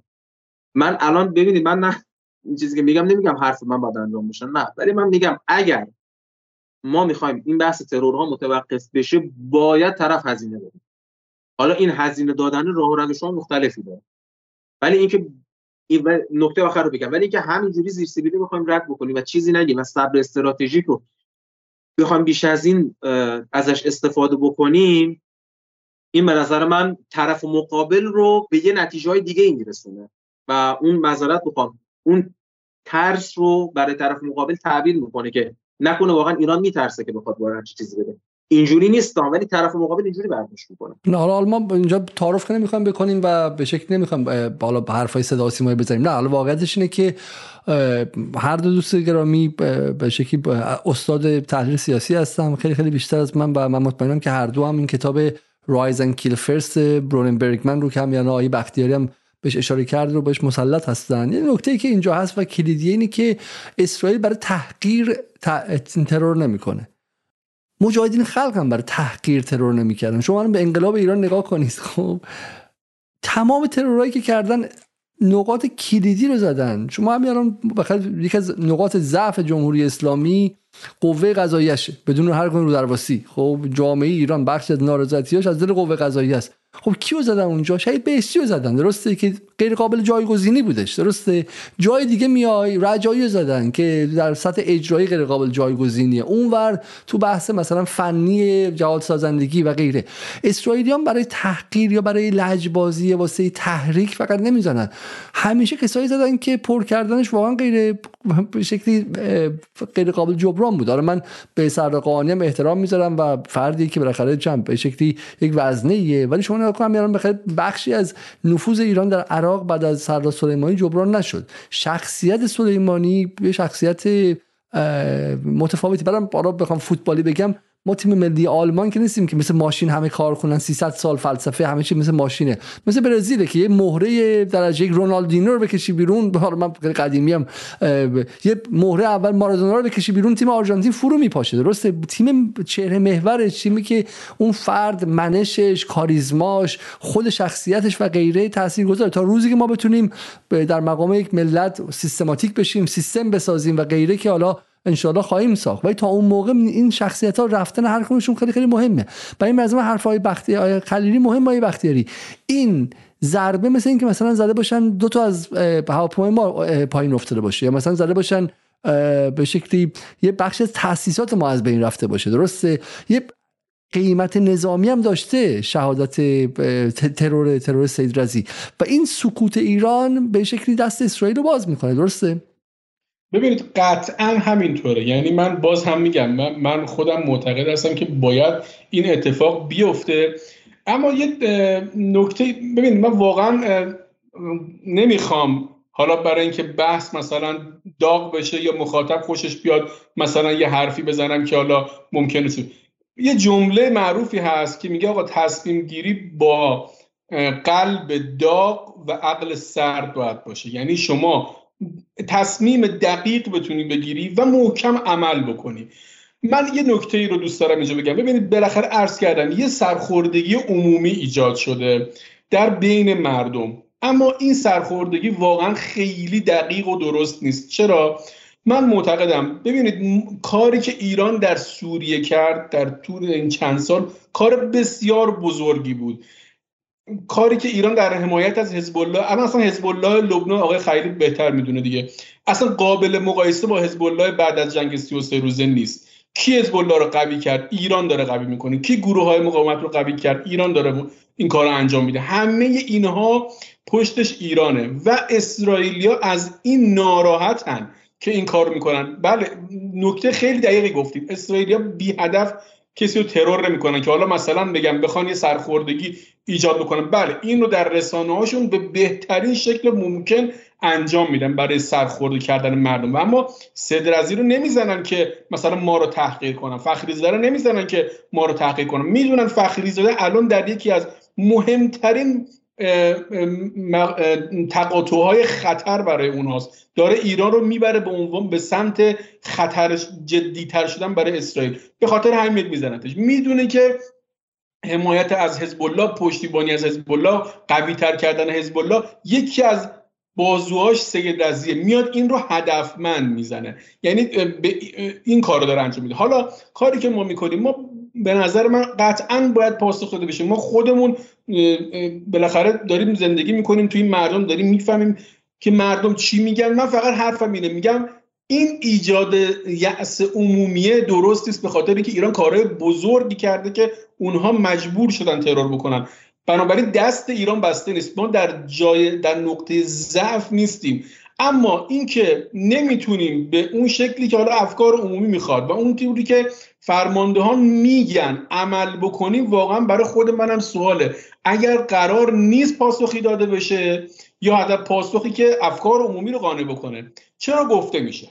اگر گفته میشه، بنابراین باید شما حتما یه ما به ازایی داشته باشید و الا صحبت کردن آقایون میشه طنز مردم در کامنت ها، در جایی که حالا میتونن حرفشون رو بزنن. من معتقدم بله، اسرائیلیا میگن که ما هر اتفاقی که بیافته واکنششون میدیم، هر کیو بزنه ما معادلش میزنیم. البته من معتقدم خیلی از اینا پروپاگاندای اونهاست. حزب الله میگه، ولی آیا حزب الله لبنان تقاصی در خور شهید عماد مغنیه گرفت؟ من نمیدونم، حتما، چون الان مردم مثلا میگن حزب الله این کارو میکنه ما نمیکنیم. ببر بالاخره تصمیم گیری در این موارد حتما سخته، حتما فرماندهان ما هم دوست دارن که این کارو انجام بدن. اما من این رو به حساب ترس، حقیقتش تا الان خودم نتونستم قانع بکنم بذارم که مثلا ما از ترسمون مثلا جواب اینها ندیم. من خیلی از خیلی از آقایون شنیدم کارهایی که در سوریه مثلا داره انجام میشه انقدر بزرگ هست که حالا به قول معروف این تبعات رو هم به دنبالش میتونه داشته باشه، این ترورها رو هم. اما من میگم حداقل افکار عمومی رو باید یه جوری راضیشون بکنن. افکار رو به ما به ازا میخوان، یه نفر زده شده یه نفر بخوره، برای اینکه بالاخره نشون داده بشه که بازدارندگی چه بشه. بازدارندگی مهمترین اصل در دکترین نظامی ایران، مهمترین اصله. اصلا ما موشک میسازیم برای بازدارندگی، پهپاد میسازیم برای بازدارندگی. یعنی شما کشوری باشی که جرأت حمله بهت نکنن، نه اینکه وارد یک جنگ بشی و پیروز بیای بیرون, بیرون حتی از اون. بالاتر از اون بازدارندگیه، به دنبال بازدارندگی هستن. اما این بازدارندگی واقعا افکار عمومی رو هم باید پشت سر خودش داشته باشه، دل قرص مردم رو هم پشت سرش داشته باشه. که من امیدوارم واقعا از دیشب من که این اتفاق افتاد، خیلی امیدوارم که حتما یک اتفاقی رو شاهد باشیم، یعنی یک انتقام صریح و واضح. نه اینکه حالا مثلا یه اتفاقی یه جا برای یکی بیفته ما بگیم که مثلا انتقام گرفتیم. یه انتقام واضح و صریح در خصوص خون این شهید بزرگوار گرفته بشه ان شاء الله. بسیار حالا ما میگم، چون نمیخوام شعاری صحبت کنیم، من فقط توضیح بدم که بحث چیه. من اون بحث به شکلی رونین برگمن که نشون دادم، یکی از دلایلش این بود که تو اینجا برگمن توضیح میده که ترور برای اسرائیل یکی از سلاح‌هاست. این اسرائیل اف سی و پنج داره، در حال حاضر سلاح اتمی داره، بعد مثلا زیردریایی داره، اسلحه فلان داره و ترور داره. خب این در واقع توی دکترین نظامی رسمی اسرائیل ترور که در عالی‌ترین شکل، چون کار اطلاعاتی میشه که اطلاعات از سی آی ای میگیرن، از فرانسه میگیرن، از آل... انگلیس میگیرن، از آلمان میگیرن و ترور رو و بسیج مشروعیت هم ساختن. ج... ب... به کسی هم جوابگو نیستن. ترور آقا از بیون کلمتون میون کلمتون اصلا اسرائیل تنها دولت در دنیا که ترور رسمی داره. یعنی در همین کتاب برخیز اول تو بگوشید، اون فصلی که در مورد یحیی علیزاده صحبت میکنه به وضوح اینو گفته. نخست وزیر میگه برگه قرمز رو بیارید من امضا کنم، بعد خودشم توضیح میده برگه قرمز یعنی حکم قتل اون آدم، و بعد از این که اسحاق رابین هم کشته میشه و ترور میشه و از بین میره، پرز هم که بعدش میاد اونم باز میگه آقا برگه قرمز بیاد من تمدید کنم. این رسمی ترور در ساختار اسرائیل چیز رسمی دولتی اصلا. دقیقاً ما دقیقاً بحثمون همین امشب. خب برای همینه که این میگم به عنوان و بعد آقای خلیلی میگم ما باید انتظار ترورهای بیشتر هم داشته باشیم در داخل ایران و غیره، و این خب به شکلی همون اسرائیل میخواد میگم با ایران رو وارد جنگ کنه. یه حرفی که شما میزنین که میخواد ایران اسرائیل پای ایران رو به میدان بکشه برای من میذاره عجیبه، چون حداقل تو هفتاد روز اول ما تمام پیام‌هایی که از اسرائیلیا و از آمریکایی‌ها به وجود دیدیم بود که اتفاقا نمیخوان جنگ گسترده شه. یعنی اگه خب اسرائیل میخواد جنگ گسترده شه باید در مقابل حزب الله رفتار دیگری میکردی که طالبان یه دونه به بیروت زده بود و اسرائیل نشون داد که واقعا میخواد اول با غزه تکلیفش رو مشخص کنه، و اینجا بود که بعضیا با نگرانی گفتن که گمان نکنید که این به خاطر اینکه اسرائیل فقط با غزه کار داره ها، نه، اومده دونه به دونه به ترتیب اول غزه، کارش که با غزه تموم شد سراغ حزب الله میاد، بعد سراغ بعدی میاد، بعد سراغ ایران میاد و و قضیه اینه که تمام نشده برای اسرائیل. خب و در واقع این خطر قضیه بود. خب حالا یه نکته‌ای که مطرح میشه این که به نظر میاد که ایران دست خودش رو تا حد زیادی رو کرد. حالا ما محدودیت‌های ایران رو میدونیم و اینکه شما گفتید رو حالا بذارید من بگم. من بعد از شهادت حاج قاسم جزو کسایی بودم که خودم میگفتم که فضای عاطفی و اجتماعی و هیجانی جامعه رو سنگین نکنیم، چون این دست تصمیم گیران رو که به اطلاعات خیلی بیشتری از من و شما مت... آگاه هستن رو میگیره، دست تصمیم گیران سپاه رو، دست تصمیم گیران دست رهبری و غیره رو، و مانع از این میشه که اون زمانی که میخوان انتخاب کنن. خب ولی ولی ولی خب متأسفانه خود آقایون هم این کارو میکنن که خود آقایون هم دامن میزنن به دقیقاً حالا الان که بالا بردن این جو احساسی، دقیقاً حالا این که جو احساسی هم خودشون به وجود میارن. ولی ولی بحث اینه که اون موقع خب شرایط ایران متفاوت بود، دولت ایران دوگانه بود، به عبارتی ما حاکمیت دوگانه رو داشتیم و غیره. ولی الان خب الان که این چیزا رو نداریم که. خب سوال من این که چرا اصلا ما رو به شکلی به این خب بحث اینه که ایران شو میگم شاید شما بگید به خاطر اینکه زن زندگی آزادی به بعد ما هنوز در داخل نگرانیایی داریم، ممکنه بگید آقا از نظر اقتصادی نگرانیایی داریم چون تحریم هستیم، ممکنه بگید آقا مثلا آمریکا، یک از دوستان میگفت آمریکا آی بازرگان میگفت احتمالاً آمریکا ایران رو تهدید اتمی کرده، خب سر قضیه طوفان الاقصی به بعد که وارد چی با من طرفی و غیره. اینها باید شاید باشه که ما بهش آگاه نیستیم. ولی اینکه الان الان ببین زمان ایران اسد هم ما با آمریکا طرف بودیم، نیروی اتمی عظیم عظیمی عظیم‌ترین قدرت تاریخ جهان در امر نظامی، ولی ما با اسرائیل طرفیم که در سطح جهان هم مشروعیت نداره و اون آغازگر بوده. اگه الان ایران از داخل خودش خاک خودش اسرائیل رو بزنه در سطح جهانی و از نظر قانونی و از نظر حقوق بین الملل هم ایران مشروعیت داره، درسته؟ برای همین به نظر من شرایط نباید بازسازی کنیم با دوره مثلا حتی عین الاسد که یک دیوانه‌ای به اسم ترامپ بود، آمریکایی بود که پنج هزار و پانصد تا کلاهک هسته‌ای داره و غیره، اون کجا و این اسرائیل کجا. سوال من یه بار دیگه از هر دو عزیز میپرسم چرا اسرائیل در این لحظه اصلا چنین کاری باید بکنه؟ خب چرا اسرائیل باید در واقع توپ رو به زمین ایران بندازه بگه که حالا بیا اگه بزنی یه جور اتفاق میفته؟ آیا به خاطر رفتار ایران تو هشتاد روز گذشته است؟ آیا الان اسرائیل جا رو وضعیتیه که میخواد خودش جنگ رو گسترده کنه؟ دلیلی برای این کار داره؟ من از آقای خلیلی شروع میکنم. تحلیلتون اول میخوام بدونم که چرا اسرائیل در این لحظه کاری باید کرده باشه که ایران رو در عمل انجام شده قرار بده، و با اینکه اسرائیل در زیر فشار شدیده. یعنی قاعدتا تا امروز همه میگفتن اسرائیل نمیخواد ایران وارد شه و از اینکه ایران هم وارد نشده خیلی خوشحال بودن، مثلا دستش درد نکنه. چرا اسرائیل الان ایران رو دعوت به وارد شدن کرده؟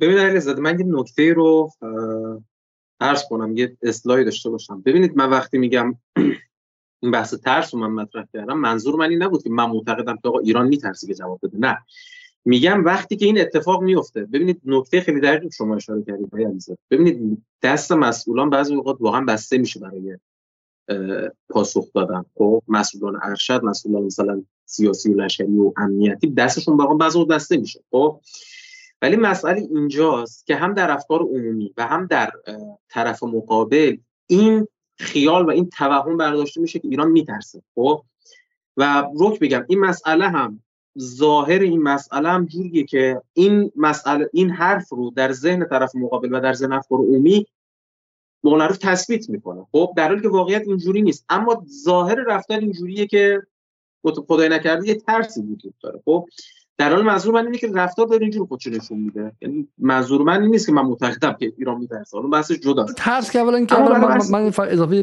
تکلمه به شما بزنم، ترس که حالا شوخیه که برای حالا مگه برای بازی فوتبال و کلکل خیابونیه. اگر شخص آیه خامنه ای از نخواد ایران رو وارد یک جنگ دیگه کنه که تاریخ ازش به نیکی یاد خواهد کرد که خب این که یک رهبر سیاسی نخواد بذاره که خون از دماغ مردمش بیاد و این کشور بوده، این که محصول مستقیم تجربه سنگین جنگ هشت ساله است. خب این نشون میده که اتفاقا برخلاف همه مخالفان اپوزیسیون، جمهوری اسلامی بسیار عقلانیه و اصلا ماجراجو نیستش و ایدئولوژیشو داره، اما ایدئولوژیش به هیچ وجه به معنی نیستش که حالا بریم و بزنیم. جمهوری اسلامی یه جوون هجده ساله نیستش، یک مرد پخته به شکلی عاقلی که از شرایط باخبره. ما از ترس صحبت نمی‌کنیم، ما داریم محاسبه دو تا چهار تای رئال پلیتیک می‌کنیم و بر سر قضیه بازدارندگی. اینکه اگه الان اون چیزی که شما گفتی مثل حزب الله ایران بگه آقا من چشام می‌بندم در همه حالت میزنم، تو بزنی همون فردا میزنم، من وای نمیستم که بخوام محاسبه کنم،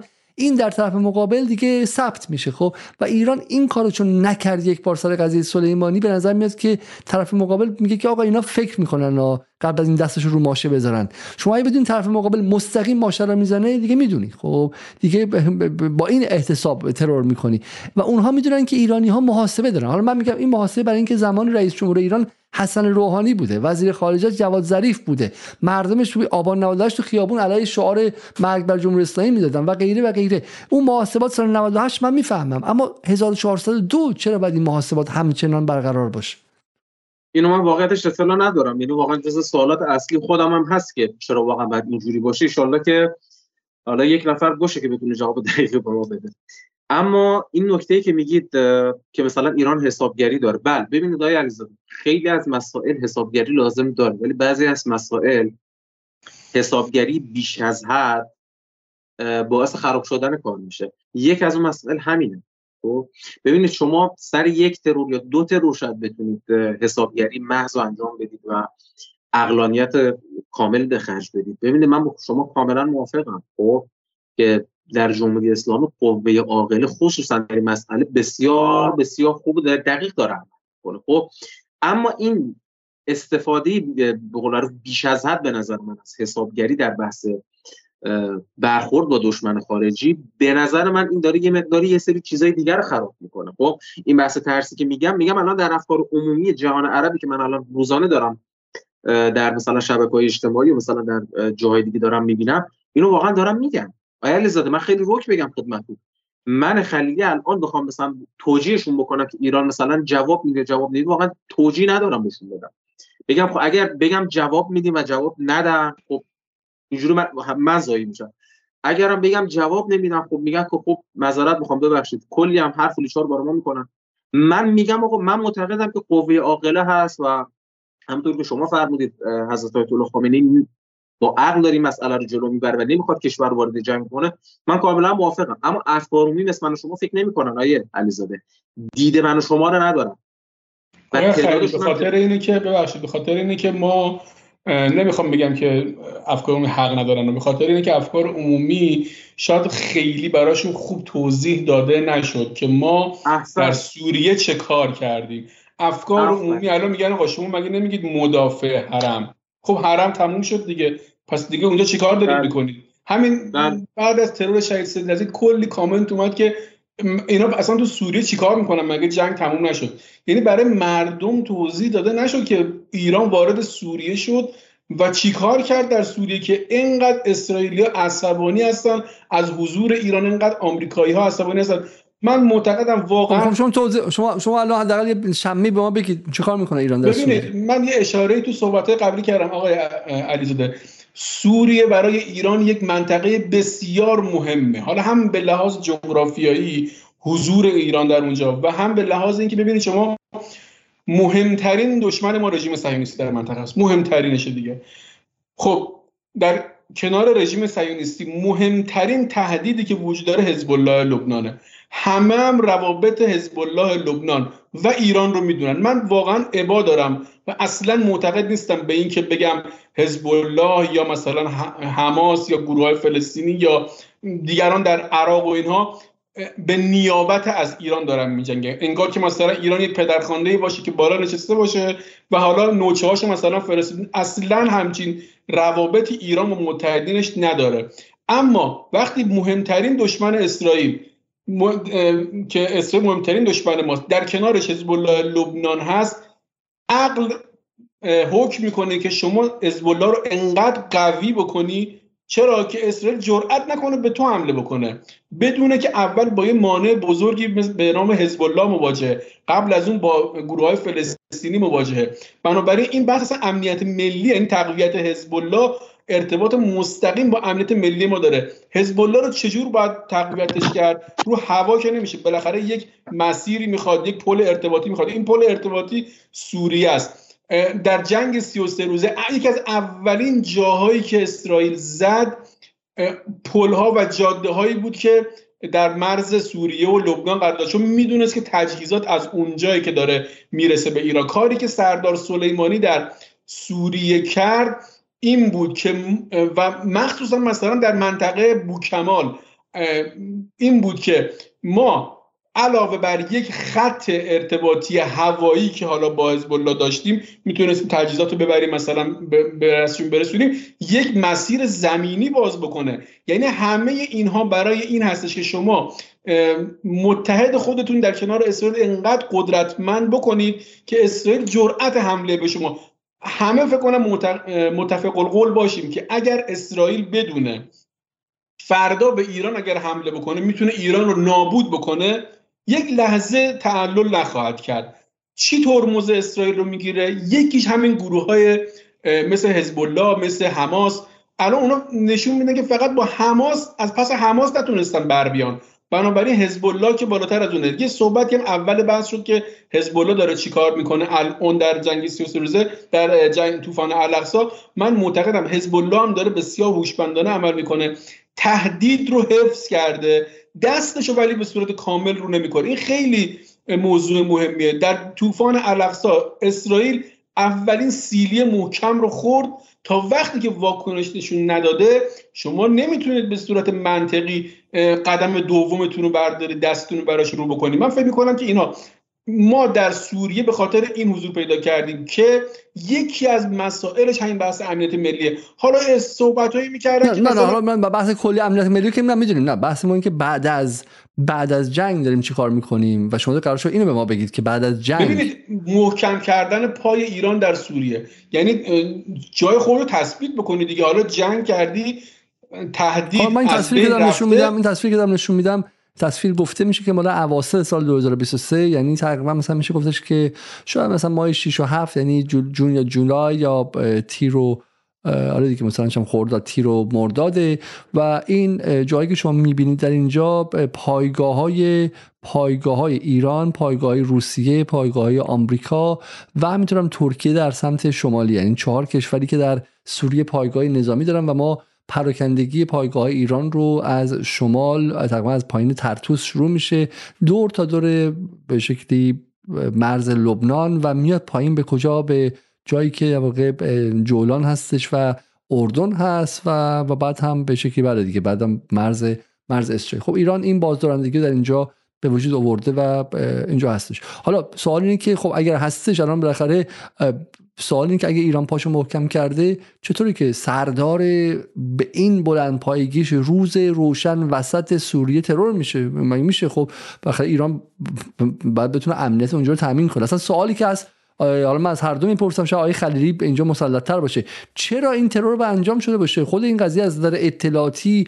آیا عدم رعایت پروتکل بوده؟ یعنی چم اسرائیل روز روشن اونجا حرکت میکنه، از کجا اطلاعات دست پیدا کرده؟ آیا کار شاقی کرده اسرائیل از نظر پیدا کردن اطلاعات؟ آیا نفوذی از داخل سپاه پاسداران، سپاه قدس و غیره؟ این برای من اولا بشکافی، برای من مهم. سوال اول ما اینه که در حال حاضر اینجا چه اتفاقی داره میفته و شما این حالا افکار عمومی رو راضی کنیم. بسیار خوب، حالا ایران در سوریه مهمه. یکی دیگه هم این که منظم فریم ورک زمانی ما با هم یکی نیستش. مثلا این که من شما تو گوشم بزنید، خب در مسئله من به جایی که همون الان وایسم بگم چرا تو گوش من زدی، بعد بگم آقا من میرم دکتر میشم، به شکلی تو زندگیم پیشرفت میکنم، تو مثلا هیچ هیچ کاره باقی میمونی، این بودوس انتقام من از توئه. خب انتقام شورت ترم و زمان کوتاه یه چیزه، انتقام لانگ ترم چیز دیگه است. خب بالاخره این که آقا ایران تونسته در سوریه جاشو باز کنه که یه هزینه‌ای داده، یه چیزی بوده جای خودش، ولی اینکه الان اسرائیل ترور میکنه رو من با وایسم و بگم آقا مثلا من در اقتصاد پیشرفت خواهم که این بودوس انتقام من از اسرائیل.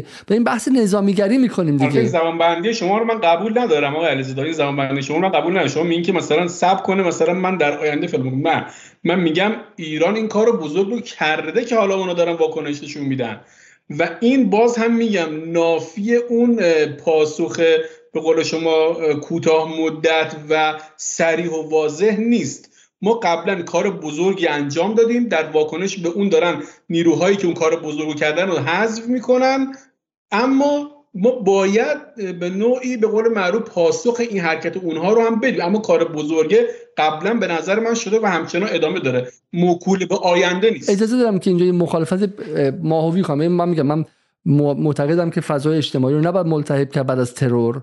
اصلا این حرفای اپوزیسیون ایران یا به چه جناح مقابل که اینا بی ارزن و اینا اصلا جایی نداره. میگم با اون کسی که تو انگلیس بیشتر زندگیمو زندگی بزرگسالیمو گذروندم، ترور که میشه همه میرن پشت امنیت ملی، همه میرن پشت امنیت ملی، پشت فرمانده.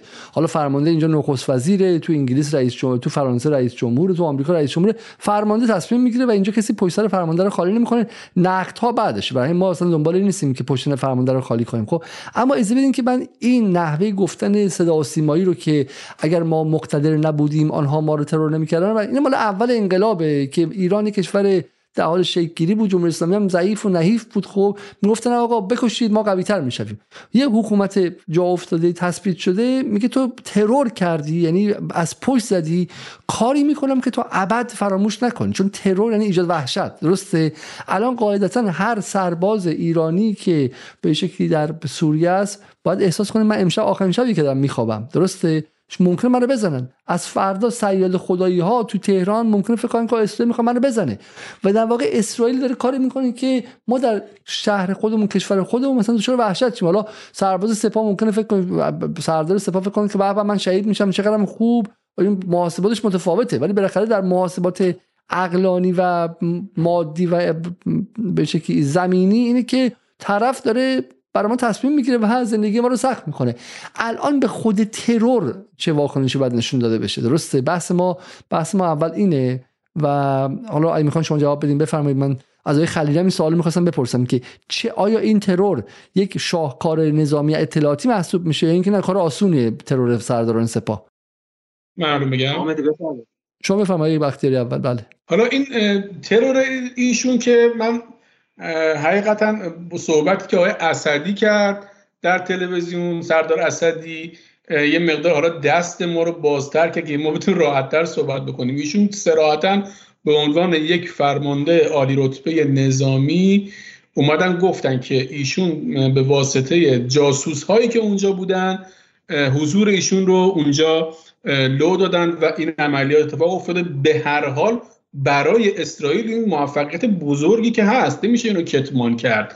به هر حال فردی اونجا به شهادت رسیده که یکی از مهمترین بازوهای حاج قاسم بوده در سوریه. اینو هر کس که سوریه هم رفته باشه و اصلا مطالعه کرده باشه میدونه که جایگاه شهید موسوی چه جایگاه بزرگی بوده. قطعا برای اسرائیلی‌ها یک موفقیت، اگر ما بخوایم این ترور رو در بحث جواب به عنوان فقط همین خودش به صورت مشخص ببینیم، بنده هم معتقد هستم که باید در کوتاه‌ترین زمان و به صریح‌ترین شکل ممکن پاسخش داده بشه، به خاطر اینکه هم بالاخره افکار عمومی یک ملت، یک دولت، پشت سر یک دولت پشتیبانه اونه، پشتیبانشه، باید اون رو حفظ بکنه. نباید مردم دچار سرخوردگی بشن. یک دو، این پیام صریح رو هم به صهیونیست‌ها بده که هر کس که از ما میکشید ما از شما خواهیم کشت. کاری که حزب الله هم اشاره کردن میکنه، در همین جنگ هم کرد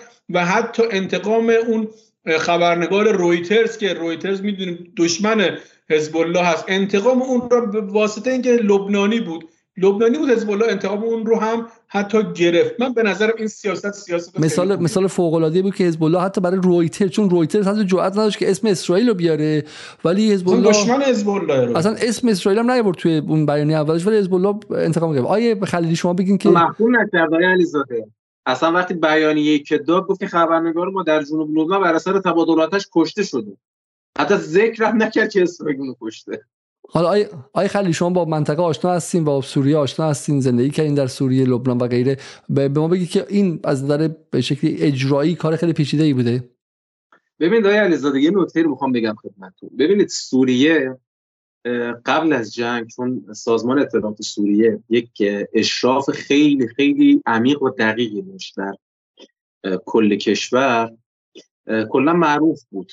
حتی ببینید من حالا ادعایی که صحفی‌نویسا راجع به شهید مدمغنی میکنن، میگن شهید مدمغنی وقتی در سوریه بود با خیال راحت‌تری امورش رو سپری میکرد، چون اطلاعات سوریه در همه جا بود و بنابراین ریزترین امور رو هم اینا در اختیار داشتن و خیالش راحت بود. خب ولی ما در همون موقع قبل از جنگ شخصیتی مثل حاج مدمغنی که دیگه ما تا الان فردی به صدر حفاظت اطلاعاتیش ما نداریم، خب یعنی تا الان بین افرادی که تا الان به شهادت رسیدن ما کسی به اندازه حاج رضوان نداشتیم تا الان. خب حاج رضوان در سال دو هزار و هشت صهیونیست‌ها در داخل دمشق با اون همه لایه‌های امنیتی، با اون همه، اونم کجا، منطقه کفرسوسی که اصلا این منطقه کلا فوق امنیتیه، خب امنیت‌ترین اونجا رسمت، آره به قول معروف اصلا قلعه امنیتی دمشق. خب در اونجا وارد میشن، بمب و کار میذارن و ترور میکنن مجاهدین رو. خب ببینید یک نکته رو ما نباید فراموش بکنیم که دمشق از سالیان سال، از زمان تشکیل رژیم صهیونیستی تا الان، دمشق همیشه مملو از جاسوس‌های موساد بوده، همیشه از اون حالا نمیدونم اسم کوچیکش رو من همیشه قاطی میکنم، الی کوهین یا ادی کوهین، از اون دیگه معروف ترینش بود تا الان هم هست. خب پس ببینید در سوریه همیشه جاسوس ها بودند، خب اما خب سیستم اطلاعاتی چون قوی بوده ترورها خیلی محدود بوده. سرلشکر محمد سلیمانی که داخل لاذقیه ترور کردن، اون هم میتونم بگم همردی همردیف شهید سید رضی موسوی بود، مسئول ارتباط بین ایران و حزب الله و سوریه بود در نظر لوجستیکی، اونم سال تقریبا چند ماه بعد از هجومات ترور شد. خب اما بعد از جنگ که اتفاق افتاد، بعد از جنگ اون بی‌نظمی که تو کل سوریه اتفاق افتاد، این مسئله روی بحث حفاظت اطلاعات من میتونم بگم تو بحث محور مقاومت تاثیر خیلی منفی گذاشت. خب ببینید حزب الله لبنان قبل از جنگ سوریه به یک مسئله خیلی معروف بود، به مسئله حفاظت اطلاعات نیروهاش خیلی معروف بود، یعنی طرف تا زمان شهادت خانواده‌اش نمیدونستن این چیکار است.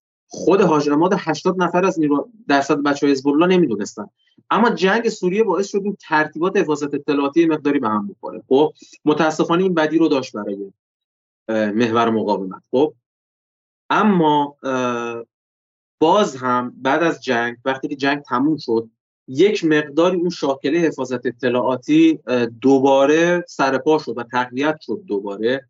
اما از اونجایی که کل کشور سوریه یک کشور متاسفانه ناامنه و از نظر امنیتی و نظر نظامی اصلا از همه نظرها بخوایم حساب کنیم فرو پاشیده، جاسوس ها الان در سوریه خیلی راحت تر از قبل میتونن کارشون انجام بدن. و یک مسئله هم ما به نسبت قبل داریم، دف... دفعات قبل از جنگ سوریه یک سازمان اطلاعاتی بوده که کار رو انجام میداده و حفاظت رو انجام میداده. خب الان اون سازمان اطلاعاتی وجود نداره، خیلی ضعیف شده. نیروهای اطلاعاتی سپاه، نیروهای مثلا نیروی قدس هم دستشون کامل باز نیست که بخوان در سوریه بخوان اقداماتی رو انجام بدن، چند نظر حفاظت اطلاعاتی، چند نظر برخورد با جاسوس ها. پس برای همین نظر شناسایی شهید سید رضی، من به نظر من صهیونیستا کار کار بزرگی انجام دادن، ولی به نظر من با توجه به رفت آمدی که شهید می‌کرده در جبهه‌های مقاومت انجام میداده، ما در همین جریان جنگ سوریه خیلی از فرماندهان سری حزب الله لبنانی که اصلا خیلی نمیشناختنشون، ببینید ما یه فرماندهی داریم حاج اسد صغیر به عنوان حاج صالح بود، تقریبا پارسال فوت کرد و مریض شد و فوت کرد. این شهید من در وصفش وقتی که شنیدم چی بود، میگفت در اولین جلسه حزب الله بعد از جنگ سوریه یه جلسه اینا گذاشته بودن، جلسه فرماندهان ارشد درجه یک حزب الله هم بودن. میگه وقتی حاج از حاج صالح اومد و خواست صحبت بکنه، بقیه فرمانده حزب الله میگفتن آقا این کی آوردید اینجا؟ کسی نمیشناختش. اینقدر سطح حفاظت بالا بوده. خب ولی در جریان جنگ سوری مجبور شده که هویتش مقداری فاش بشه برای اطرافیان. از این نظر از نظر با توجه به شرایطی که عرض کردم خدمتتون، به نظر من صهیونیست‌ها کار شاقی نکردن. مثلا به همین طور نیروهای سپاه همه جا نیستن، درسته، جاهای مشخصی هستن دیگه.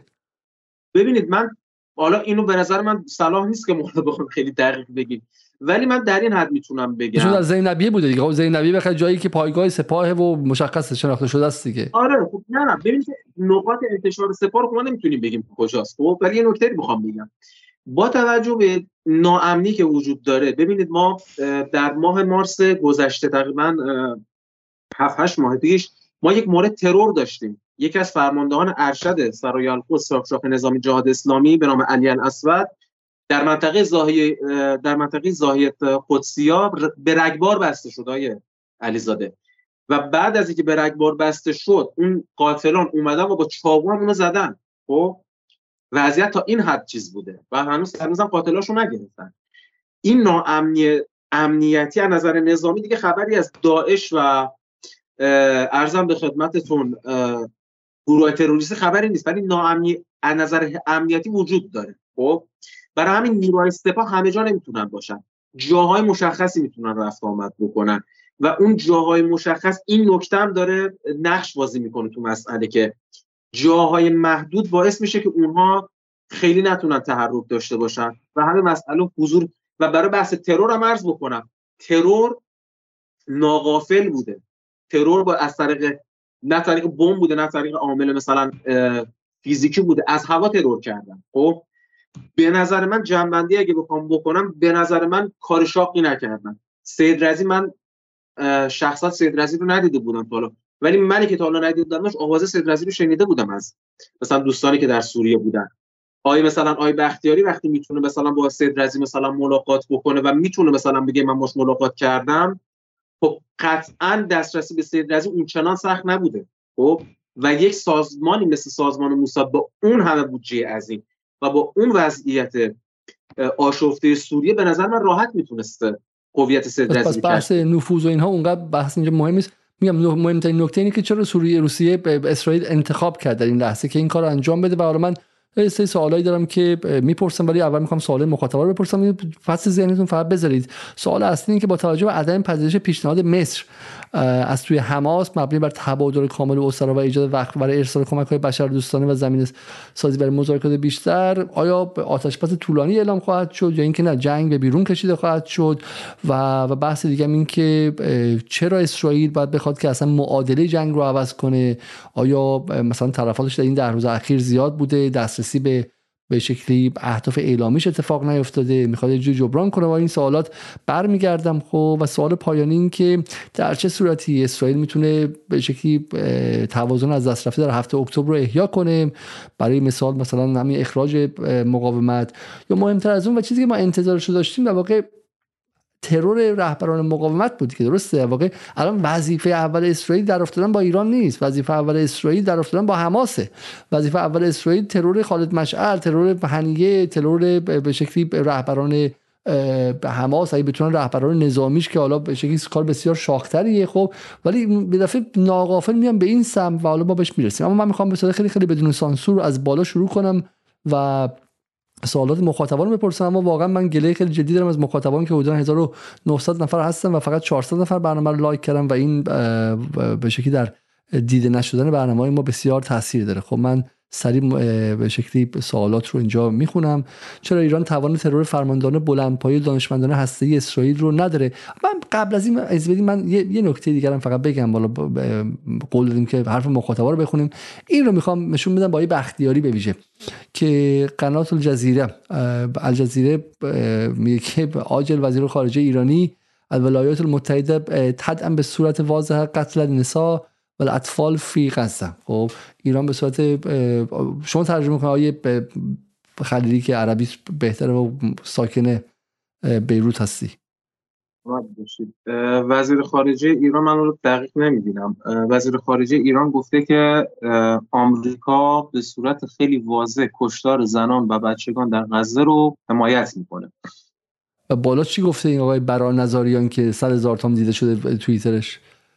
بله، حالا آقای بر برار نظاریان رو من توضیح بدم. اولا ایشون که فرزند یکی از شهدای گلدان‌های قسام است و خلاصه وابسته به طیف اخوانی حماس است. این هشتاد روزه خلاصه بدجوری دنده داده علیه، متاسفانه علیه جمهوری اسلامی.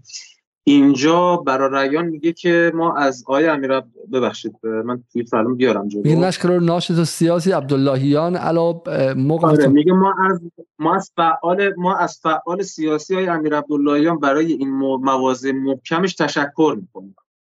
و یه جورایی میگم متاسفانه یکی ایشون یکی اه یعنی تیکه هم در واقع تیکه خیلی سنگینه. آیه آیه ببین آیه بختیاری، من این نکته بذار بهت بگم.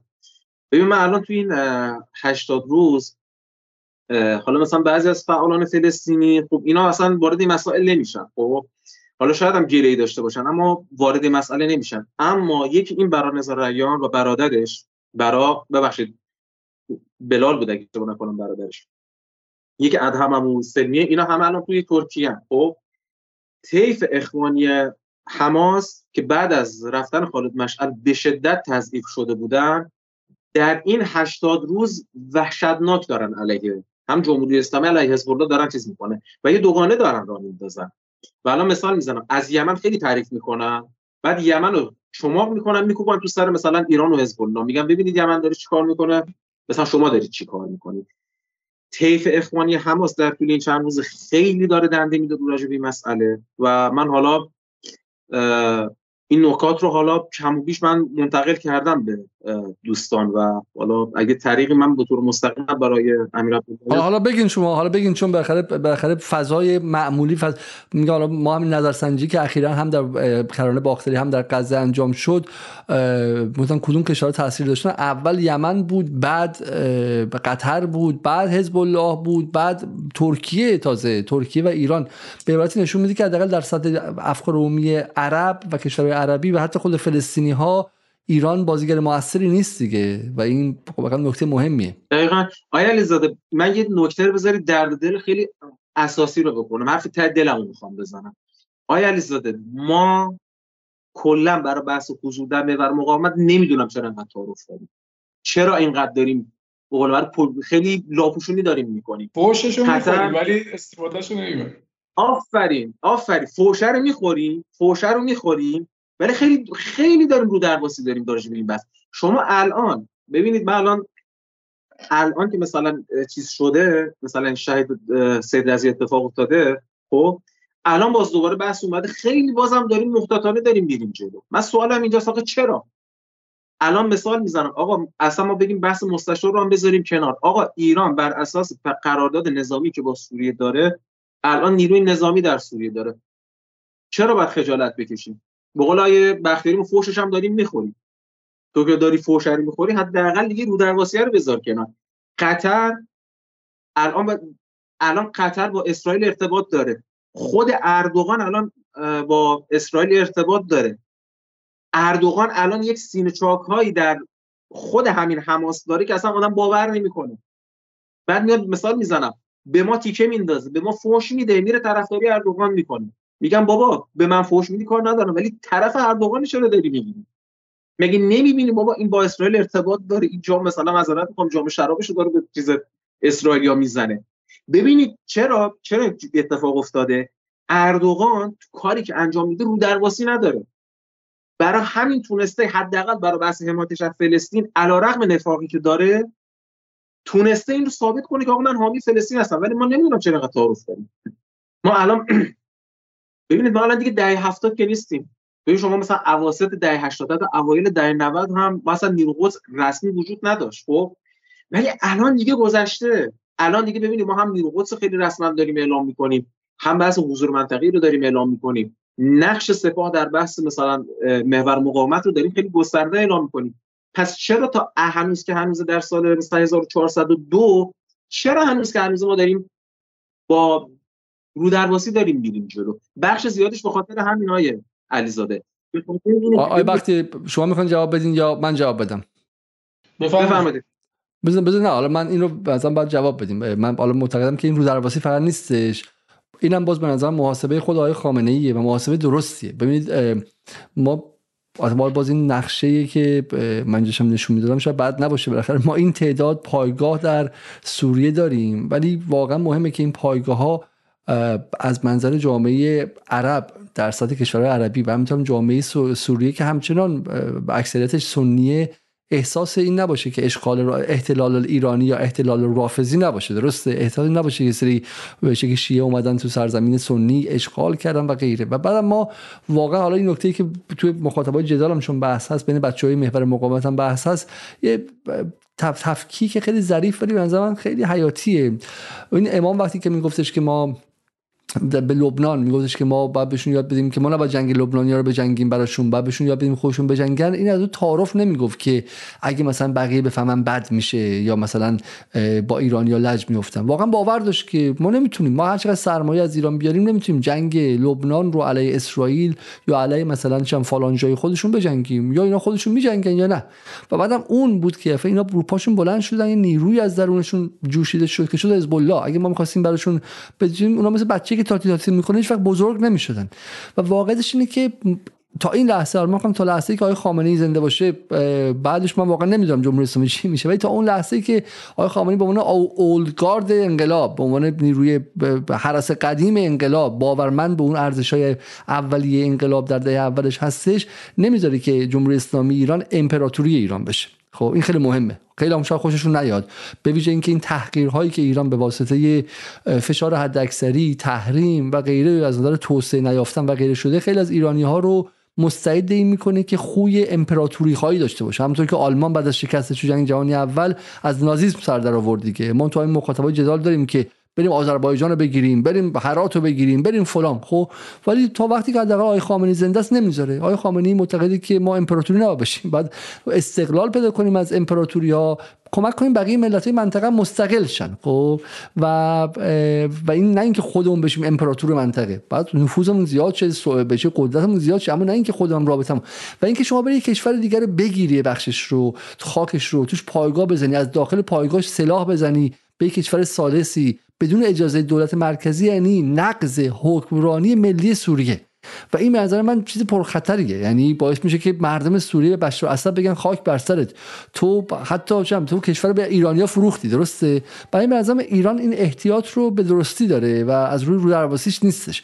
ولی حرف شما هم درسته، اینه که ایران چون میگم از یه طرف در داخل داره میجنگه با نیروی خودی. شما فکر کن که حضور مستشاری ایران در سوریه که ما توی پنج قسمت با آقای هادی معصومی زاده توضیح دادیم که این واقعا تدریجا اتفاق افتاد و حتی تا بهمن هزار و سیصد و نود و دو گمانم به دویست نفر نرسیده بود رو چه بلایی سر ایران آوردن. این بلا رو اصلاح طلبها، رئیس جمهور وقت آقای هاشمی رفسنجانی سر ایران آورده، نفر دوم انقلاب تیکه مینداخت که ما با چه سوریه حضور داشته باشیم. برای همین معادله معادله پیچیده‌ای در داخل و در خارج. و اونورم که میگن رافضی‌ها اومدن و سوریه رو اشغال کردن. برای این این احتیاط خیلی بی‌گدار با آب زدن نیستش. حالا صحبت آقای بختیاری هم بشنویم. بله. ببخشید علیزاده، من یه نکته فقط بگم. آقای بختیاری فقط یه نکته بگم. ببینید آقای علیزاده، من ببخشید یه نکته خیلی کوتاه بگم. ببینید من این نکته که شما می‌فرمایید که همین یعنی نکات اصلی رو متوجه حضرت آیت الله خامنه ای میکنید، من با این من با این نظر طارق هستم مخالفم. حالا جزئیاتشو بعدا میگم. استراتژی کلی رو استراتژی اگه بس اگه به سپاه باشه الان میگه آقا بزنیم، آقا چه هم بزنیم و حالشون هم بگیریم. آره نه نه این نکته رو حالا بگم، حالا بعدا اگه فرصت شد هستم خدمتتون. نکته بعد من بحثم این نکاتی که شما میگید من کاملا موافقم باش، فقط بحثم یه چیز دیگه است. من میگم از نظر رسانی من حوزه خودی که حوزه که خودم دارم کار میکنم دارم میگم از نظر رسانه‌ای چرا اینقدر رودرواسی داریم. حالا جزئیاتش حالا شال بعد صحبت‌های بختیاری هستم خدمتتون، ولی من منظورم بیشتر بود رسانه‌ایش بوده. بود رسانه‌ای که آقای خامنه‌ای پشت بلندگو گفته که ما از مقاومت فلسطین دفاع می‌کنیم و بلند هم میگیم و بهش افتخار هم می‌کنیم. من به خدا بحث درس من نیست، اصلا به خدا بحث من از آیت الله خامنه‌ای نیست. من بحثم رده‌های پایین‌تره، بحثم تو بحث اجراییه. خب ما تو بحث اجرایی ما خیلی گیر چیز داریم، خیلی گیر داریم تو بحث اعلام حضورمون، تو بحث منطقه‌ای. شما همین الان مثال میزنم، الان جزئیات حضور ایران مثلا در بحث سوریه، ببین یه مستندی دوست عزیزمون های شرطوکی مثلا چیز کرد، مستند پرچمدار. آره ما بعد از سالها بعد از سالها که راجع به مثلا حضور پهپادی ایران در سوریه داشتیم میشنیدیم، بعد سالها یه سری تصاویر تازه از مثلا از آرشیو اومده بیرون که مثلا نیروی پهپادی استفاده در سوریه. خب این تصاویر چرا نباید زودتر پخش میشد؟ چرا مثلا باید بذاریم چندین سال بعد، اونم چند تیکه خیلی کوچیک و اونم تو یه مستند؟ حالا تا کی اجازه بدن که در یک مستند دیگه این تصاویر پخش بشه؟ خدا میدونه. خب حالا شلتوکی حالا خلاصه راهشو بلد بود، رفت تصاویر رو هم گرفت. خب ولی بقیه واقعا اینجور نیست، راه بر همین قد راحت باز نیست که بتونن راحت صحبت بکنن راجع به مسئله. من راجع به بحث رسانه‌ایش دارم میگم میگم ما راجع به بحث رسانه‌ایش، ما برای جهان عرب، ببینید آقای علیزاده، شما وقتی در منطقه حضور پیدا می‌کنید، افکار عمومی جهان عرب باید براتون اولویت باشه. شما نمیتونید بگید که خب من میام حالا مثلا اون منو رافضی بدونه، اون منو چیز بدونه، من برام مهم نیست. نباید مهم باشه. من میگم الان چرا باید در خاورمیانه که ما بیشترین شهداشو دادیم، ما بیشترین فشارشو تحمل کردیم، الان یکی مثل اردوغان بیاد مثلا وزارت میخوام راحت بگم شاخبازی در بیاره و بگی که آقا من دارم. الان یه سوال، الان الان تو الان لبنانی که شما هستین، الان واقعا چون خیلی معتقد بودن که این جنگ الاقصی دیگه دست اردوغان رو حداقل رو کرد، الان اردوغان توی روزنامه‌های لبنان اینا هنوز مثلا چم به قول معروف اعتباری داره؟ والا قبلش هم اعتباری نداشت. ببینید یه نکته من بگم، بحث مثلا رسانه‌ای تو لبنان به خاطر اون تقسیم بندی‌های مختلفی که دارن، خب واقعا نمیتونیم بگید که لبنان نظرش چیه، هر قسمتش یه نظری داره. خب مثلا طیف جریان نزدیک به مقاومت خب نظرش مشخصه. خب طیف اهل سنت با توجه به اینکه نزدیک به عربستان هستن و اردوغان هم حالا خیلی درست قبلا مشکلاتی داشتن ولی الان هم خیلی محبوب عربستان نیست، اهل سنت هم خیلی نظر مثبتی رو اردوغان ندارن. منتها یه شب اردوغان چیز بود، پیروز شده بود تو انتخابات، من واقعا راحت بگم برق استفاده از سرم زد بیرون که یه عده‌ای برای پیروزی اردوغان تو انتخابات اومده بودن تو خیابون‌های بیروت. اصلا خیلی عجیب. پس اول لبنان اخوانی نداره اونقدر، اون سنی‌هاش هم بیشتر بن سلمانی هستن، درسته؟ چون به ویژه اقتصادشون وابسته است به عربستان و پولایی که عربستان خرج می‌کنه. اینا اخوانی‌ها در لبنان خیلی قدرت ندارن. اخوانی‌ها ببینید ما اگر بخوام چیز بکنیم، ببین سنیای اهل سیدا سنیای سیدا به مراتب اهل سنت معتدلی هستن. خب حتی یک زمانی بود در سال دو هزار و سیزده بود که احمد الاسیر میخواست سیدا رو تبدیل بکنه به یه طرابلس دیگه، خود اهل سنت اونجا جلوش گرفتن و خلاصه مانع از این شدن. اهل سنت طرابلس این رگوریش‌ها من میتونم بگم حتی تکفیری هم دارم بعضی‌ها. خب اسلام اخوانی رو آنچنان من ندیدم. خب ولی باز هم اردوغان یک چیزی داره در مثلا برخی از مردم لبنان داره این مسئله رو، حمایت‌ها رو داره و نکته اصلی اینجاست. من میگم ما فقط بحث لبنان هم نباید ببینیم، کل منطقه رو ما داریم میگیم. آقای علیزاده ما میگیم تو بحث رسانه‌ای ما خیلی ضعیف عمل کردیم، به خاطرش به خاطر اون بودرباسیایی که داشتیم، به خاطر اون مثلا نه نگید که مثلا اینجا چیز بوده، اینجا حضور بوده، اینو نباید بگید، اونو نباید بگید. من نمیگم این حساسیت‌ها و حساب شدگی‌ها نباید باشه، باید باشه، ولی به نظر من بیش از حد شده، خیلی بیش از حد. حالا بزنیم جواب آقای بختیاری هم بشنویم. یه صحبتی که آقای خلیلی کرد راجع به رسانه، خب من تو صحبت قبلی کردم که واقعا ما رسانه رو اونجوری که باید ازش استفاده نمی‌کنیم. این همه اسرائیل ترور کرده، خیلی معدود بوده که بیاد گردن بگیره دیگه. من حالا به غیر از ترور حسن لقیس فکر نمی‌کنم، حتی عماد مغنیه هم نمی‌بادن مستقیم گه. اما رسانه‌هاشون جوری کار کردن که همه دنیا بدونید کار ما بوده، ولی خب خود رسمی اعلام نمی‌کنه. من من فقط یه نکته اینجا اضافه کنم، الان همین امروز و همین ساعتی پیش به عبارتی گالانت سخنرانی کرده و گفته که برشون بخونم. بله بله میگه که رضی موسوی و این تیتر بی بی سی گالانت میگه هر کس علیه اسرائیل اقدام کند هدف بالقوه است و تازه ترین سخنان وزیر دفاع اسرائیل به پذیرش تلویحی مسئولیت در کشتن رضی موسوی تعبیر شده. مقامه های سیاسی و نظامی ایران تهدید کردن که حالا اسرائیل تاوان این کارو خواهد زد. اسرائیل از زخمی شدن نه سرباز خود اثر موشک ضد تانک حزب الله لبنان خبر داده و غیره. ولی ولی نکته مهم اینه که میگم یدیوت آهارنوت از قول گالانت گفته که هر کس علیه ما اقدام کنه یک هدف بالقوه، هیچ کس در امان نیست و گفته اسرائیل در شش جبهه نوار غزه، لبنان، سوریه، کرانه باختری، عراق و ایران و یمن درگیر جنگ و در هر شش مورد اقدام کرده که دیگه خب خیلی واضح معلومه این که حالا همین ترور دیروز هم نوعی از این اقدام بوده و این بحث رو در یک کمیته پارلمان مطرح کرده و به نظر من حالا ای قبلا هم اعلام نمی‌کرد این جزو ترورهایی که هم غرب خیلی رسما گفته که کار اینهاست احتمالاً و این یکی خیلی نپوشونده های بختیاری به خاطر اینکه خب الان الان درگیر جنگ است. البته من خیلی صحبتایی که آقای گالانت میکنه یا مقامات فعلی به خاطر اینکه تو بدترین وضعیت قرار دارن و میدونن که پایان این جنگ پایان عمر سیاسیشون هست رو خیلی یعنی انقدر که حالا هارت و پورت کردن تو این چند روز خیلی جدی شدن که اما خب بله موقعیتشون هم فرق میکنه. الان وسط جنگ هستن و من هم بعید نمیدونم که این یک پیام خیلی صریح به ایران باشه. چرا؟ شما وقتی که دارید میجنگید مهمترین موضوع لوجستیک و پشتیبانیه، یعنی شما بتونید جنگ رو ادامه بدید دیگه، ولی اگر حماس پشتیبانی نداشت همون چند روز اول بالاخره این انبارهای مهماتی که تو غزه هست و غزه هم محصور دیگه به جای ارتباط نداره به راحتی تا چند روز باید تموم میشد دیگه. یعنی پس پشتیبانی قوی داره. اگر حزب الله مثلا تو جنگ سی و سه روزه تو این جنگ دستش بازه به خاطر که پشتیبانی قوی داره، این پشتیبانی قوی طرف ایرانه و اون کسی که نقش اساسی داره امثال شهید سید رضی هستن، بنابراین زدن ایشون قطعاً باید یکی از اولویت‌های رژیم صهیونیستی باشه، هم اون دست رو ضعیف بکنه و هم یک پیام صریح بده که آقا من حواسم هست که تو داری حزب الله رو پشتیبانی می‌کنی، تو داری حماس رو پشتیبانی می‌کنی. من به نظرم که حالا از این جهت میشه صحبت‌های گالانت رو هم تحلیل کرد. اون حرف شما رو هم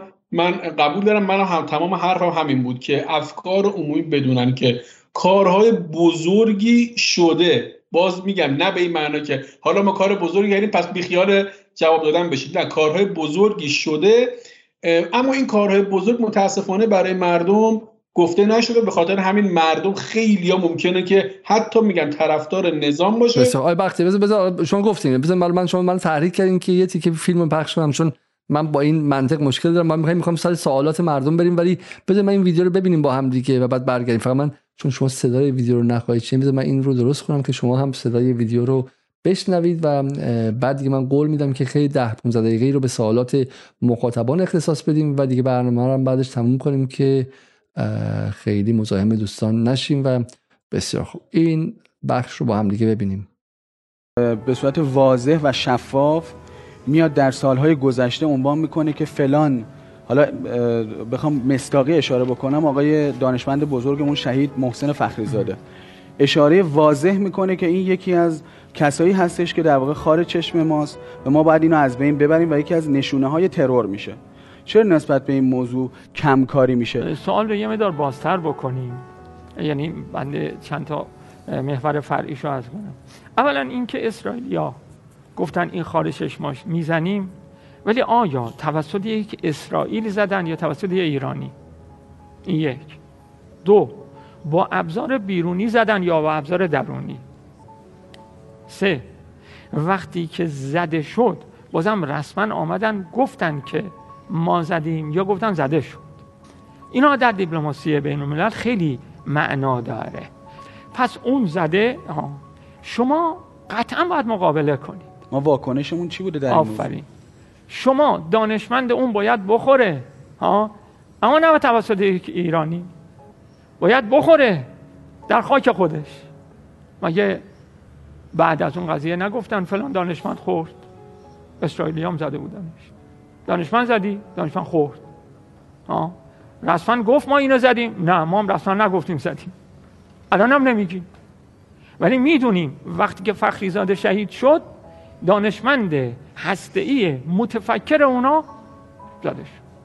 ببخشید ببخشید میگه میگه ما هیچ ما نگاه. خب بعضی این حرفا آیه طایب ما چی میتونیم بگیم؟ خب شما میخوره حرفی که داریم میگیم میگه کارای بزرگ شده ببین من میخوام بدون رودرواسی بگم این فقط برای کسایی که دیگه ایمان کامل دیگه تای خط حزب الله دیگه، نه حزب الله معمولی هم نه که مثلا بگه آقا خب کوش مثل نشونت خود، کسایی که ایمان دارن که آقا دیگه داریم میریم بالا و هر چی بگن درسته. خب ولی بالاخره عقل سلیم هم یه نشانه میخواد، مستندی میخواد، یه چیزی میخواد. خب شما میگی شده باور کن. الان آیه طائب میگه که ما فخری زاده اونا رو زدیم، بعد با خود فکر میکنیم خب فخری زاده ما که خورد همه دنیا خبردار شدن، صداش تا اون ور، مثل اینکه بگه آقا اونا یه دونه موشک زدن به تهران زمان صدام که ما بچه بودیم زدن تمام، مثلا شب تهران به خبردار شد، نصف شب از خواب پرید، ولی ما هم زدیم اون ور، ولی حالا صداشو کسی نشنیده، حالا مثلا شاید، ولی شما بدونید که ما زدیم، اعتماد کنید شما خب به ما، به نظام اسلامی اعتماد کنید، مطمئن باشین که ما زدیم. این در واقع حرف شما همینه دیگه، نه آقا علیزاده؟ این برداشت اشتباهی از صحبت، یعنی صحبت منو با صحبت های یکی نکنید. من منظورم اصلا این نیست که من میگم ما کار بزرگی کردیم ولی حالا دیگه بیخیال میشیم. من میگم نه، من افکار عمومی نماد به این سمت بره که ما ضعیف و بدبختیم، نشستیم هی میان از ما میکشن، ما هیچ کاری نمیکنیم. من میگم نه، ما قوی هستیم، کارهای بزرگی هم کردیم، جواب این اقدامات رو هم باید بدیم. بحث من فقط اینه، من میخوام بدونن مردم ما بدونن که کارهای بزرگی شده، ایران کشور ضعیفی نیست، کارهای بزرگی کرده. بابا سوریه همه دنیا میخواستن از بین ببرنش بوده، اما این به این معنا نیست که حالا پس ما انتقاممون اول گرفتیم حالا اینا اومدن. نه، ما کار بزرگ کردیم، اونها در واکنش به کار بزرگی ما اومدن ترور کردن، باید جواب این ترور رو هم بدیم. من فقط بحث ما تو هشتاد روز گذشته چیکار، ما تو هشتاد روز گذشته مثل بچه‌ی خوب مؤدب تای کلاس نشسته بودیم خب و دستم هم اینجوری گذاشتم که معلم ببینه که آقا ما یه موقع توی بشم اینجا همه داشتن میزدن، یمنی‌ها دارن محکم میزنن، کشتی میگیرن، لاتبازی در میارن، هر کاری خواستن میکنن، آمریکا رو عاجز کردن فلان، حزب الله حالا کمتره به خاطر میزنه، بعد وقتا از اون قواعد اشتباکی خارج میشه، شرک میزنه، آدم میزنه غیره. ایران دستش اینجوری گذاشته خب که همه ببینن آقا من نزدم. خیلی هم راسری اعلام کرد که آقا من نقشی نداشتم. خب من جسارتاً با صحبت شما حداقل در خصوص این هشتاد روز، یعنی این عملیات طوفان الاقصی، خیلی موافق نیستم. چرا؟ یه جاهای من دارم نظر افکار عمومی به شما میگم، من فکر خودم نمیگم. یه جاهایی ممکنه که این رفتار رو مثلا ایران یا هر کسی دیگه داشته باشه، بالاخره شما میتونید هر کسی رو با این اه اه چیز خدکش خیلی سفتوستم یه جاهای یقهشو بگیرید محکوم شو. اما در طوفان الاقصی به نظر من، من واقعا معتقدم ایران به بهترین شکل عمل کرده، یعنی یک سیاست درست. چون ببین ایران جدا نیست، حزب الله جدا، انصارالله یمن جدا، همه یک جبهه هستن، یک جبهه دارن سعی میکنن بار رو دوش غزه رو کم بکنن. هیچ کدوم از اینا عملیاتشون برای نابودی اسرائیل نیست. حزب الله با این عملیاتش نمیتونه اسرائیل نابود بکنه، برنامه‌اش هم الان این نیست. انصارالله یمن همینطور، فقط یک تهدیدی رو حفظ کردن برای اینکه بار بار جنایت‌های غزه رو کم بکنن، اما همچنان جنگ اصلی رو خود فلسطینی‌ها دارن انجام میدن. ایران کدوم بار برداشته تو این هشتاد روز؟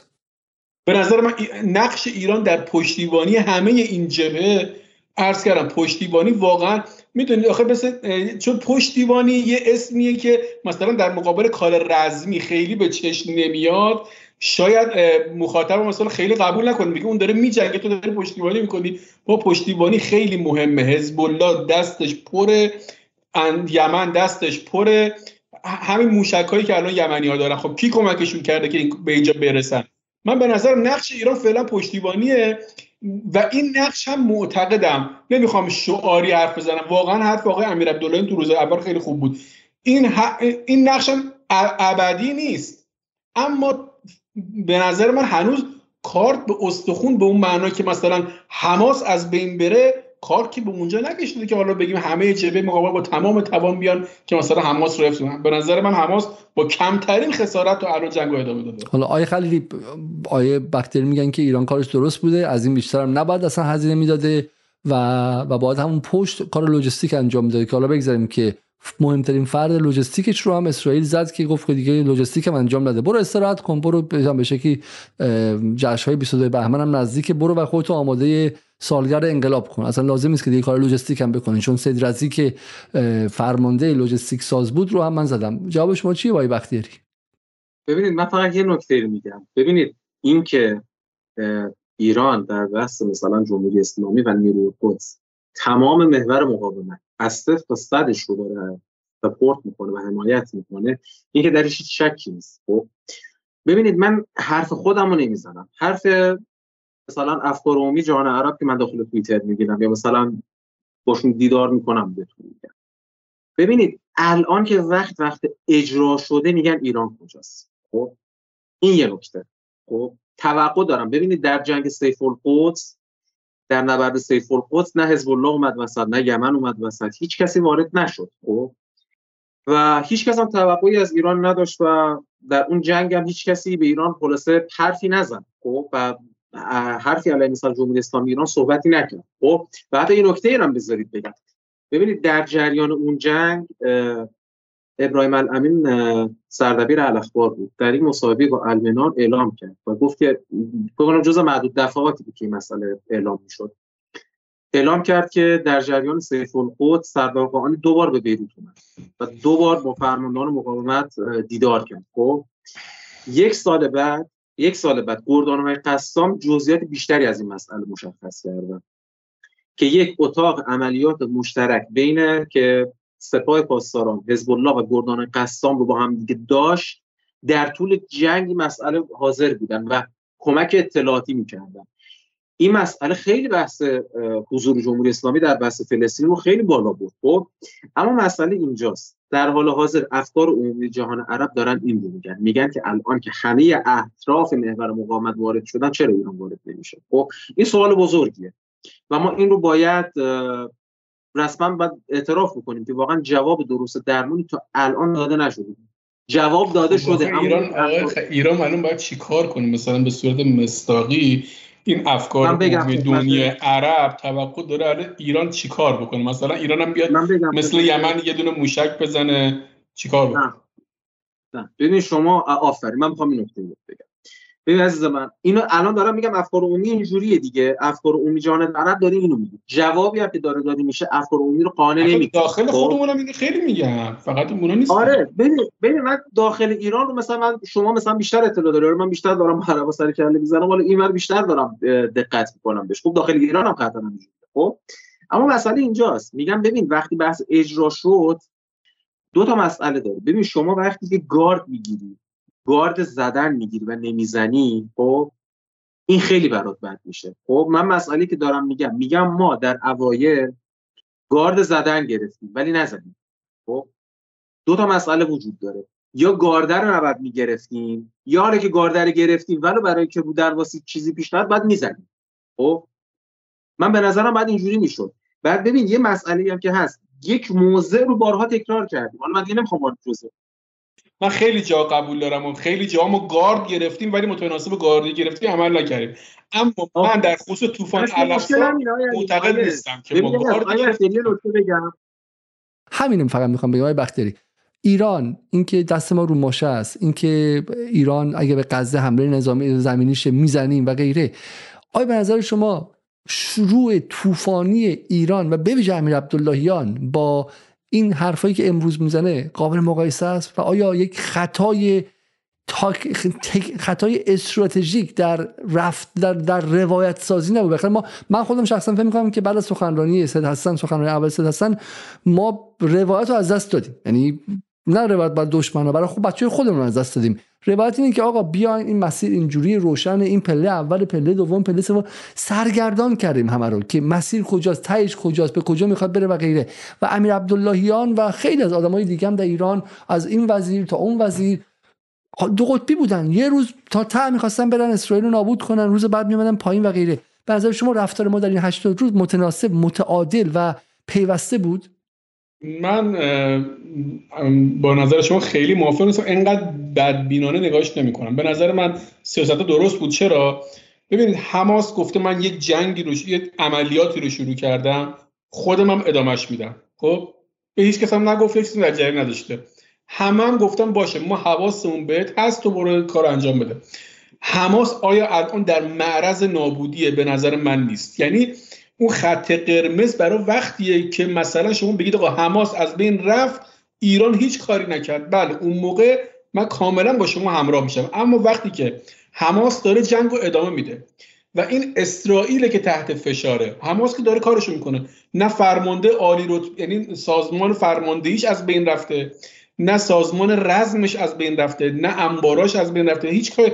حماس داره جنگو ادامه میده. این اسرائیل که در به در دنبال یه دستاورد میگرده که با اون دستاورده بیرون. بنابراین حماس الان تو معرض نابودی نیست. من فکر میکنم اون بحث ایران، کاری که الان حزب الله داره میکنه، کاری که یمن داره انجام میده، همش برای اینه که حماس حفظ میشه و این سایه تهدید بالا سر اسرائیل بمونه. بله، اگر حماس از بین رفت و ایران کاری نکرد، منم با شما همراه میشم، اما در غیر این صورت نیازی نیست ایران وارد بشه. چیکار بکنه؟ حماس که داره کار خودش انجام میده.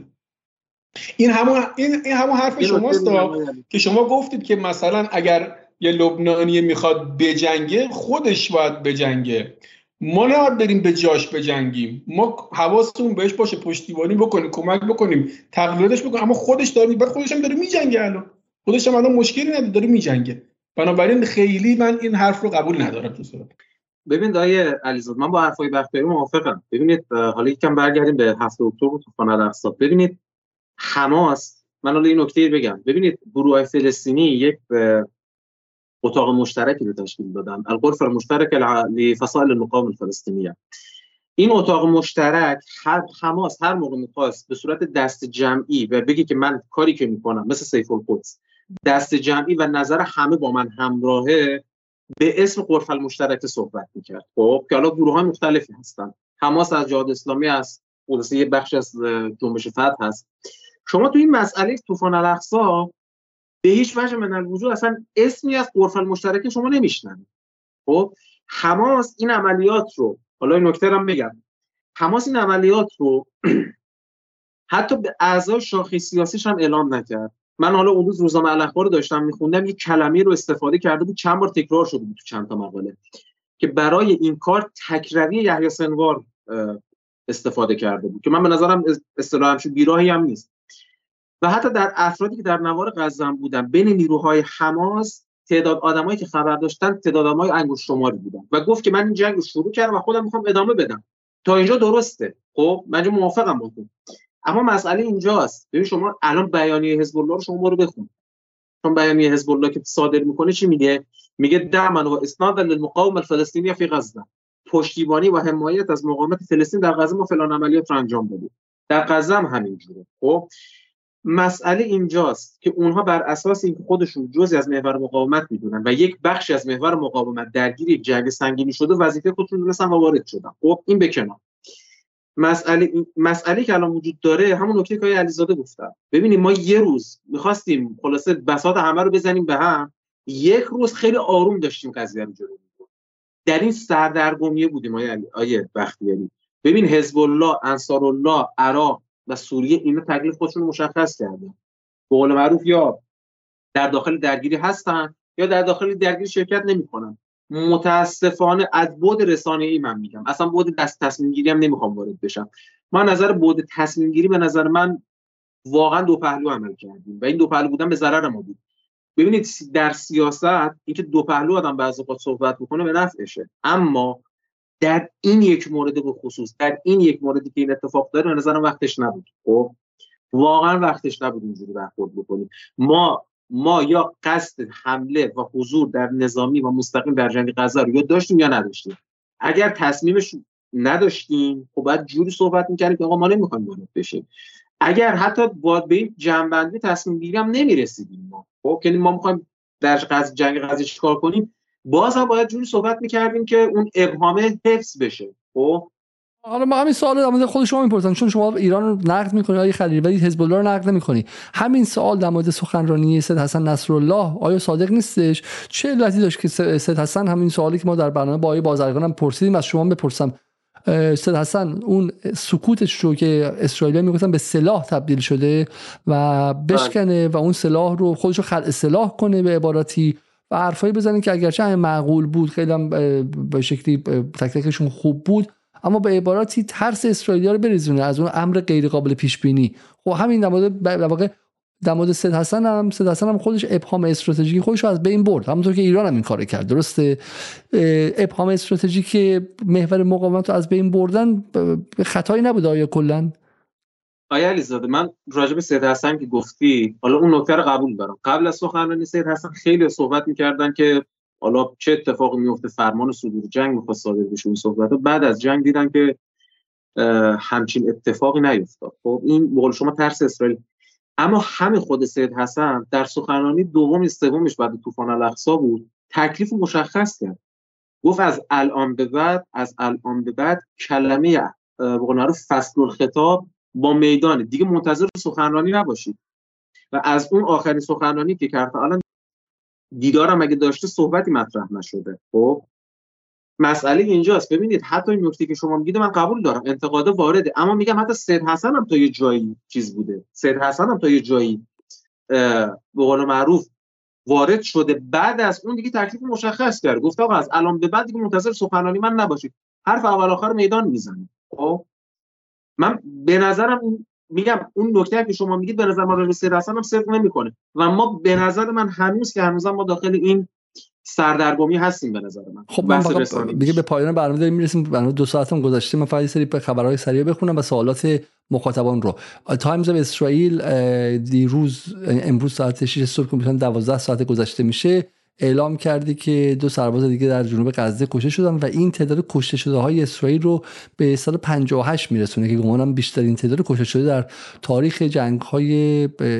البته آقای علیزاده همین راجع به همین خبر اگه نگاه دارید، چون یک سایتی رو ارتش اسرائیل پنج شش روز پیش برای اولین بار بالا آورد برای اطلاع رسانی آنلاین و اعلام هم کرد که هر روز این سایت آپدیت میشه. من قبل از شروع آره من قبل از شروع برنامه‌تون آخرین آمار رو که نگاه کردم، کل آم... کشته‌های نظامی، فقط هم راجع به نظامی هست، از اول طوفان الاقصی تا الان تا قبل از برنامه شما چهارصد و نود و پنج نفر بود و تعداد کشته‌های از شروع عملیات زمینی تا الان صد و شصت و یک نفر شده. این احتمالاً خبر مال قبل از بروز رسانی این سایت باشه. علی زد من یه نکته خیلی کوتاه راجع به خبرات اسرائیل بگم. بله بله بفرمایید. یه نکته. ببینید الجزیره اخیراً از زمان طوفان الاقصی سرلشکر فایز الدویری رو میاره به عنوان کارشناس نظامی و تحلیل‌های نظامی می، حالا بعضیش واقعاً به نظرم خیلی واقعیت نداره ولی خب تونسته الجزیره. اتفاقا یکی از نکات مثبت الجزیره هم همین که حتی نمیدونم دیروز پریروز دیدی یکی از رزمنده‌های قسام آر پی جی رو که شلیک کرد فریاد زد، به عربی گفت که حل یدویری، که دویری من زدم تو تحلیل کن که این چه اتفاقی افتاده. خب یعنی اینقدر گسترده بوده. فایز دویری این آمار کشته‌های ارتش اسرائیل آوردن جلوش، خب چهارصد و هفتاد و دو تا بود اون موقع. گفت به نظر من باید یه صفر به این چهارصد و هفتاد تا اضافه کنیم و ضرب در دوش کنیم، یعنی تقریبا آمار تلفات اسرائیل حدود نه هزار تا است. مجری برق از سرش پرید، گفت ممکن اسرائیل همچین تلفاتی بده و مخفی بکنه. گفت که آره، گفت که یک دروزی های اسرائیل رو در آمار نمیارن، عرب ها رو در آمار نمیارن، مزدوران رو در آمار نمیارن، دو اونهایی که دو ملیتی هستن اونها رو در آمار نمیارن.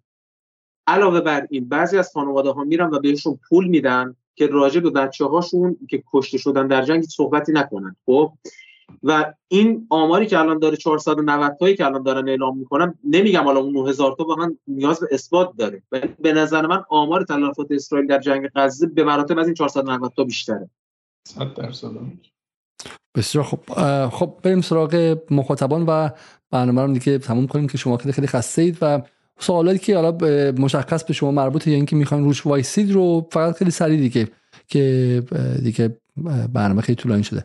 آیا علی آرام میگه آیا این تحلیل درسته؟ نتانیاهو چون در غزه گیر کرده نیازمند ورود جدی آمریکاست و به این دلیل تقلا میکنه که ایران رو جدی‌تر به معرکه بکشه، به همین دلیل دست به ترور زده. آقای حالا اینو من اشتباه باز کردم. خب سوال بعدی آقای رامین سیاه میگه که آیا انصافه که محور مقاومت این همه برای امنیت ایران هزینه پرداخت کنه؟ آقای حسین طاهری میگه که آیا از چه اتفاقی باید بیفته که ایران وارد جنگ شه؟ این سوال مهمیه. در واقع اون حد یقف چیست، اون مرز چیست، چه چیزیه که بخاطر تریگر میکنه و ماشه رو میکشونه؟ خط قرمز ایران برای ورود به جنگ چیه؟ رضا چیتساز میگه که انتقام از عاملان و آمران که رهبری گفتن چی شد؟ نباید در جایی باشیم که ترامپ ما رو مسخره کنه. متاسفانه در بحث‌های بی‌طرفانه در اینترنت هم اتفاقی که پس از شهادت سردار افتاد رو ننگ ایران میدونن. سوال بعدی از آقای نادر دهقانی میگه اگه ایران در این بازه زمانی جواب مستقیم بده آیا امکان داره به دلیل این جواب وارد جنگ بزرگ وارد این جنگ بزرگ بشه یا نه، و اگه غیر مستقیم جواب بده چه چیزی میشه؟ سوال حالا از هر دو هم پرسیدن که ایران باید چیکار کنه و بعد مستقیم جواب بده یا از طریق نیروهای متحدش. آقای عباس کریمی میگه آقای بختیاری چطور اول جنگ اول جنگ غرب و اسرائیل نگران بود که جنگ گسترده نشه، اما الان اسرائیل علاقه به گسترده شدن جنگ داره، این نشان دهنده خوب جلو رفتن جنگ برای اسرائیل و موفقیتش نیستش؟ آقای Coding the Right Code میگه که برای محور مقاومت ایرانی که جرأت نداره به ترور رسمی فرمانده خودش روی کشور سالش جواب بده قابل اتکا هست یا فقط از روی ناچاری به ایران تکیه میکنه؟ علیرضا خسروی میگه که از آقای خلیلی سوال دارم، شما تضمین میدید که بعد از ضربه ایران جنگی تمام عیار شکل نگیره؟ و باز رامین سیاه میپرسه ایران تا کی میخواد رشادت مردم یمن و لبنان و عراق رو به نفع خودش مصادره کنه؟ ای آر میگه همین جواب نیست که ارتش اسرائیل که در شش روز سه ارتش عرب رو شکست داد، بیش از دو ماهی که فقط در نوار غزه گیر کرده. آقای لرد باز میپرسه که چرا ایران قادر به ترور فرماندهان بلندپایه اسرائیل نیست و اونا میتونن به شکلی فخری زاده و رضیه بزنن و ما تا به حال چنین خبری رو از داخل اسرائیل نشنیدیم. و باز هم حالا علیزه خسروی به شکل دیگه میگه که غرب دنبال از آقای خلیلی به دنبال بهانه برای جنگ با ایرانه، آنها سر ما رو میخوان بزنن، دنبال فرصت هستن، چرا شما بهشون دارین فرصت میدید با گفتن این که بعد ایران بیشتر باشه؟ سال بعدی از آقای محمد نادری میگه که آقای بختیاری چرا ایران یمن رو به موشک‌های قوی‌تر و برد بلندتر تجهیز نمی‌کنه؟ آیا امکان ارسال سلاح به یمن وجود داره؟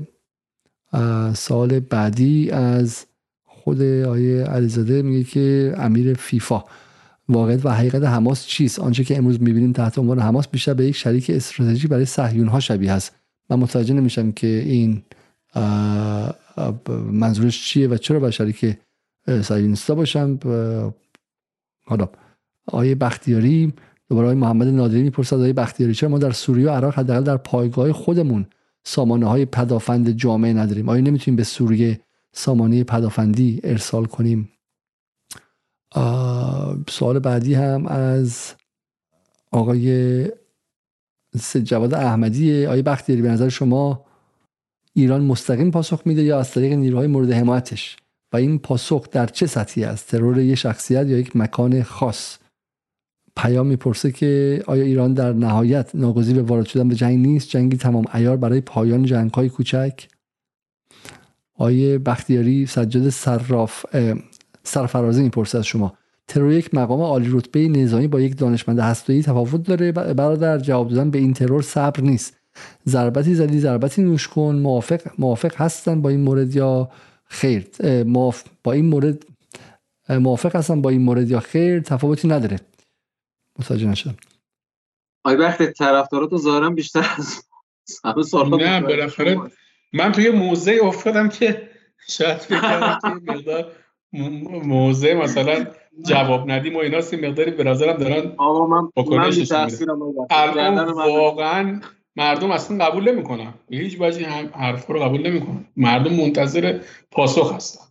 حالا این سوال کلیدی که ما زمو جواب ندیم، یوسف جعفریان پرسید و منم بازم پرسم چرا این تاریخ خاص، چرا این لحظه خاص؟ حالا اگرچه یک ویدیویی همین الان برای من ارسال شد که شاید بخشی از این پاسخو بده و حالا ما که نتونستیم خیلی پاسخ ذهنی مخاطبا رو بدیم، بریم سراغ این انگلیسی‌ها، شاید اینها جواب این قضیه رو داشته باشم. و بی بی سی امشب مهمانی آورده که ساعتی پیش که یک جواب این داده، شاید بد نباشه که جواب این مهمان بی بی سی رو حداقل ببینیم و شاید کمک کنیم که بخشی از بحث رو از یک زاویه دیگر ببینیم. و یک ثانیه به من وقت بدید، من این رو بسیار خوب همین الان برای شما خیلی خیلی سریع برای شما بارگذاری خواهم کرد. در اینجا چه محاسبه ای اینجا کرده در در در زمانی که این تصمیم گرفته که این حمله رو انجام بده و این فرمانده ارشد سپاه پاسداران رو در سوریه بکشه؟ آیا بخشی از این محاسبه بر اساس این بوده که ایران واکنش نشون نخواهد داد؟ خیر، اسرائیل هرگز اعتراف نکرد که عملیات خودش بوده، ولی خب همه فرض رو بر این گرفتن که بوده. بله، این حساب شده بود حساب شده بود برای اینکه ایران الان دست به اقدام مستقیم علیه اسرائیل زده، در صورتی که قبلا تا الان از طریق گروه‌های شبه نظامی خودش علیه اسرائیل عمل می‌کرد، تا این چند روز پیش که یک حمله پهپادی به یک کشتی که متعلق به اسرائیل بود در اقیانوس هند شلیک شد و لذا اسرائیل هم تصمیم گرفت که یک پیام به ایران بده که شما نمیتونین تا ابد پشت گروه‌های نیابتی خودتون پنهان بشین و اقدامات شما علیه اسرائیل با مقابله مصر رو خواهد شد. فکر می‌کنید این بار هم ایران در واکنش به این حمله پشت گروه‌های نیابتی خودش مخفی بشه، یا اینکه نه احتمال میدید که ممکن است یک سوء محاسبه یا به هر حال در شرایطی ایران هم از پشت اون نقاب بیرون بیاد؟ نه، اصلا بحث سوء محاسبه نیست. دولت اسرائیل یا هر کسی که این تصمیم رو گرفت حتما فرض رو بر این گرفت که ایران هم واکنششون خواهند داد، حالا یا یک واکنش مستقیم یا یک حمله تروریستی علیه مراکز اسرائیلی یا مراکز یهودی در جهان، اتفاقی که قبلا افتاده در قبرس، در بلغارستان، در هند. همینها خودش یه اصلا مؤلف جدیدی تو این بحث محاسبه نیست. بنابراین به هر حال شما فکر می‌کنید که اگر هم واکنشی از طرف ایران باشه، واکنشی در همین سطح خواهد بود و نه چیزی بیشتر از اون؟ I'm not I'm not certain. I think that من مطمئن نیستم راجع به این موضوع. به هر حال ما الان در یک دور باطل قرار گرفتیم. الان هم طرف ایرانی هم طرف اسرائیلی دارن به هم ضربات زیادی رو میزنن و این ضربات رو متحمل میشن. بعضی وقتا مستقیم، بعضی وقتا غیر مستقیم. بعضی موقع مسئولیت حمله رو به عهده میگیرن، بعضی موقع مسئولیت حمله رو به عهده نمیگیرن و بعد این قضیه همینجوری به صورت تصاعدی تنش‌زا بوده. حالا از زمانی که جنگ شروع شده، تنش‌ها به شکل تصاعدی بالا رفته. برای اینکه چندین گروه تحت حمایت ایران، چه در غزه، چه در لبنان، چه در سوریه، چه در یمن، دارن به اسرائیل حمله میکنن و این خشم و عصبانیتی که الان در اسرائیل وجود داره نسبت به چنین رفتاری، نسبت به اینکه حکومت ایران حاضر هستش تا روزی که آخرین فلسطینی یا آخرین لبنانی زنده هست بره به جنگه، اسرائیل فکر کردن بس دیگه، ما بهتره خودمون مقابله مصر بکنیم علیه منافع و مراکز ایران، حتی اگر ایران بخواد به این قضیه واکنش نشون بده. بسیار خوب، به نظر من این حرفای جالبی بود و نگاه متفاوتی هم بود. اولا که بحثش این بود که پهپاد ایرانی در یمن وارد شده و این رو من دیدم که در چند روز گذشتم خیلی روش مانور دادن و برای این میگه که پیام به ایران بوده. حالا وارد بحث دیگه میشیم. آیه خلیلی از شما بازم میخوام که اون یه از کادر خارج شدیم. خب من سوالا رو بله بله خیلی خوبه. سوالا رو میخونم و هر کدوم از دوستان دو دقیقه وقت میدم که در مجموع به این سوالات اونایی که فکر میکنن بخوام جواب بدم. آقای احمد سلیمی بعضی کامنت، حالا چون احمد سلیمی میگه من متوجه نمیشم چطور ایرانی که اسرائیل رو به این روز انداخته کسی نمیبینه ولی این ترورها رو میبینه.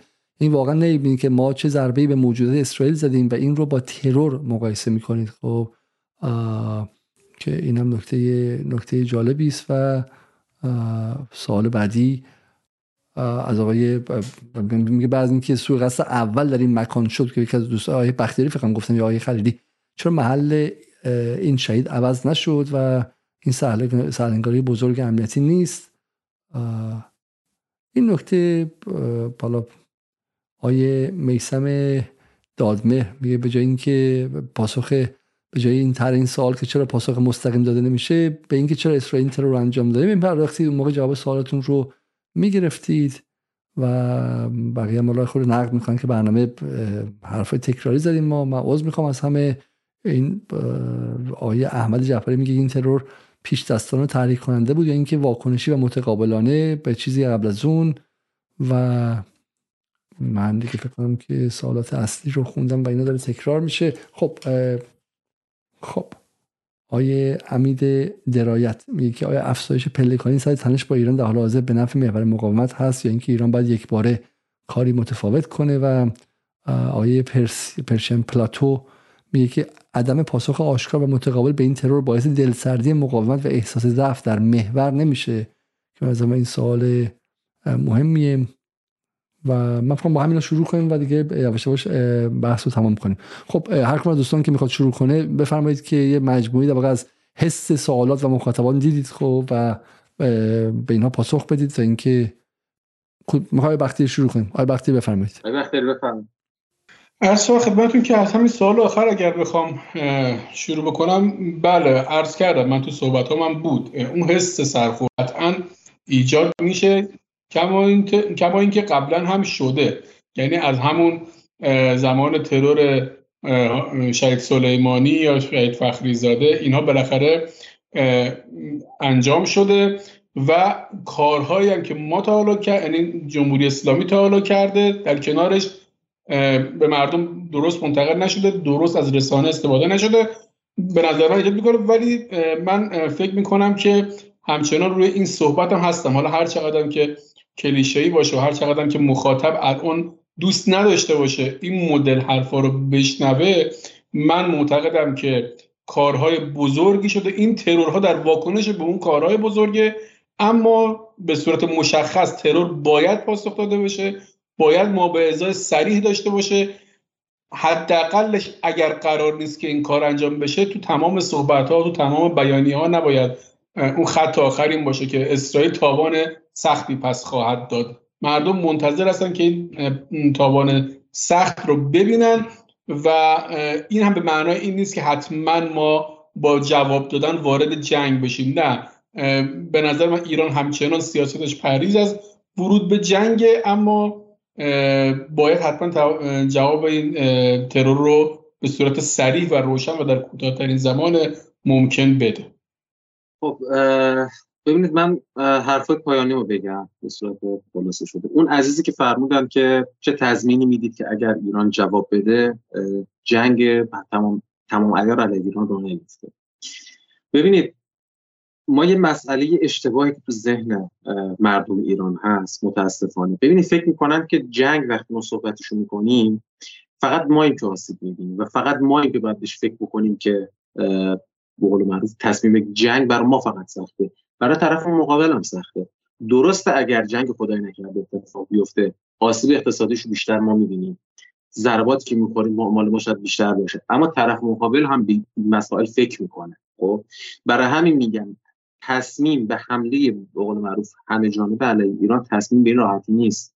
همون طوری که در تمام این مدتی که حزب الله مثلا در ببخشید دیگه حزب الله یه حزب خیلی به قول معروف بخشی از قدرت لبنانه و لبنان هم از مسائلی که بخواید حساب بکنید اصلا اندازه تهران هم شاید نشه. خب اما همین حزب الله در روزهای اول وقتی که بهش تهدید میکنن که اگر شما وارد جنگ بشید، آمریکا تهدید کرد که ما به لبنان حمله می‌کنیم، حزب الله عملاً چه سنگین‌تر کرد و خود سید حسن نصرالله توی سخنرانی اولش گفت گفت که اگر آمریکا بیاد ما تسلیحات مورد مورد لازم برای حمله به کارمانای ارتش ببخشید به ناوگان آمریکا رو داریم. تهدید رو با تهدید جواب داد و برای همین آمریکا کشید عقب از این مسئله تهدیدش. خب برای بحث یمن هم همینطور بوده که الان یمنی‌ها این کارا رو دارن انجام میدن. آمریکا یک ائتلافی تشکیل داده، اگه اشتباه نکنم آیت الله خامنه ای تصحیح بکنید، ایتالیا و فرانسه و اسپانیا فکر کنم اومدن بیرون ازش، درسته؟ خب الان آمریکا تنها مونده توی این مسئله. خب و به تنهایی هم نمیتونه وارد این مسئله بشه، با وارد جنگ بشه. چرا؟ به این خاطر که اونم هزینه‌هایی باید پرداخت بکنه و به نظر من اونا بیشتر از اون شورت که می‌ندازن برای بحث هزینه‌اش. پس به نظر من من حرفی اول زدم اونجا دوباره تکرار کنم. ببینید، ما الان یه سیاست داریم، یک صبر استراتژیکه، یکی هم بحث جنگ تمام عیاره. ما این سیاست صفر و صدی الان گیر کردیم توش. به نظر من ما یه راه حل بینابین باید پیداش پیدا بکنیم. این وضعیت نمیتونه ادامه پیدا بکنه. اون بحث سرخوردگی هم که گفتن مقاومت سرخورده نمیشه، من میخوام بگم که بله اتفاق افتاده، متاسفانه اتفاق افتاده. الان در بین افکار عمومی جریان مقاومت ما واقعا نمیتونیم بگیم که خب مثال میزنم، یا از من میپرسن میگن که چی میشه ایران جواب میده، میگم والله نمیدونم، واقعا نمیدونم چی بگم. بگم جواب میدیم، اگر جواب بدن که بقول اگه مثلا بگم جواب میدن و جواب داده نشه خب خیلی بد میشه. اگر کلا جواب ندن خب باز تیکه و لیچار اینا میشنویم متاسفانه. و وضعیت رو در بحث رسانه آقای علیزاده در بحث رسانه قبول به سرنوشت ملت هشتاد و پنج میلیون نفری و یه محور مقاومت صد و پنجاه میلیون نفری رو اگه قرار باشه که عده‌ای شهید شدن، کشته شدن، مردم غزه بیست هزار نفرشون کشته شدن، من و شما هم خب لیچار رو میپذیریم دیگه. حالا به خاطر اینکه ما لیچار نشنویم و مثلا توی توییتر نشنویم که نمیشه بگیم الان ایران وارد جنگ باید بشه. در محاسبه محاسبه به خاطر غرور شخصی من و شما که نیستش که آقای خلیلی که درسته. نه نه نه من میخوام نه نه من میخوام این نکته رو بگم. ببین، من با حرف شما کاملا موافقم، من با حرف شما کاملا موافقم. خب اگر شما از من میپرسید که مثلا جنگ باید بشه، من میگم آقا من با فرمان شما کاملا موافقم که آقا جنگ تمام عیار علیه هیچ کشوری نباید بشه، حتی ایران. خب اما من بحثم یه چیز دیگه است. آیا آیا بختیاری چی میفرمودن؟ میفرمودن کار بزرگی انجام شده. من کاملا با این مسئلات موافقم، اما آیه بختیاری، آیه علیزاده، این دستاوردهای بزرگ رو یکی یکی دارن میان جلو که بگیرن. ترور سید رضی اولشه. من اول جلسه عرض کردم خدمتتون، من میگم آقا ترور سید رضی اول برنامه‌های اسرائیله. برنامه برای ترورهای آینده، هم برای در بحث محور مقاومت، هم در بحث جمهوری اسلامی، برنامه اسرائیل یه برنامه طولانی مدته.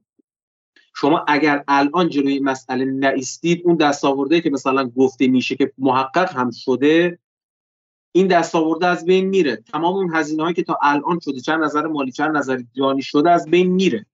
من میگم جلوی مسئله باید گرفته بشه. بس خاله ما حرف شنیدین از اینکه ما عبور کنیم، چون من فقط یه نکته رو میخوام اینجا بخونم، چون همزمان که بالاخره این بحثا در بین ایرانی ها در جریان هستش، در خود اسرائیل هم بحث های خیلی خیلی سنگین در جریان. و هم یارو من یک خبر رو از به شکلی از کانال سیزده اسرائیل برای من فرستادن به همکارانم، و من میخوام این رو به شما نشون بدم. از من شاید این جالب باشه. بذارید من من بعد کجا فقط پیداش کنم دیگه. الان به پایان برنامه که میرسیم من دیگه مغزم دیگه خیلی خسته میشه اپریت کردن این قضیه. بله من اینجاست. بله آقای بختیاری هم فکر کنم که دیگه در دوره خب، و اون هم اینه که یک ویدیویی که هست ایناش از من فکرم پایین ترش بیارم. ببخشید یک لحظه اگر ایسه بدید.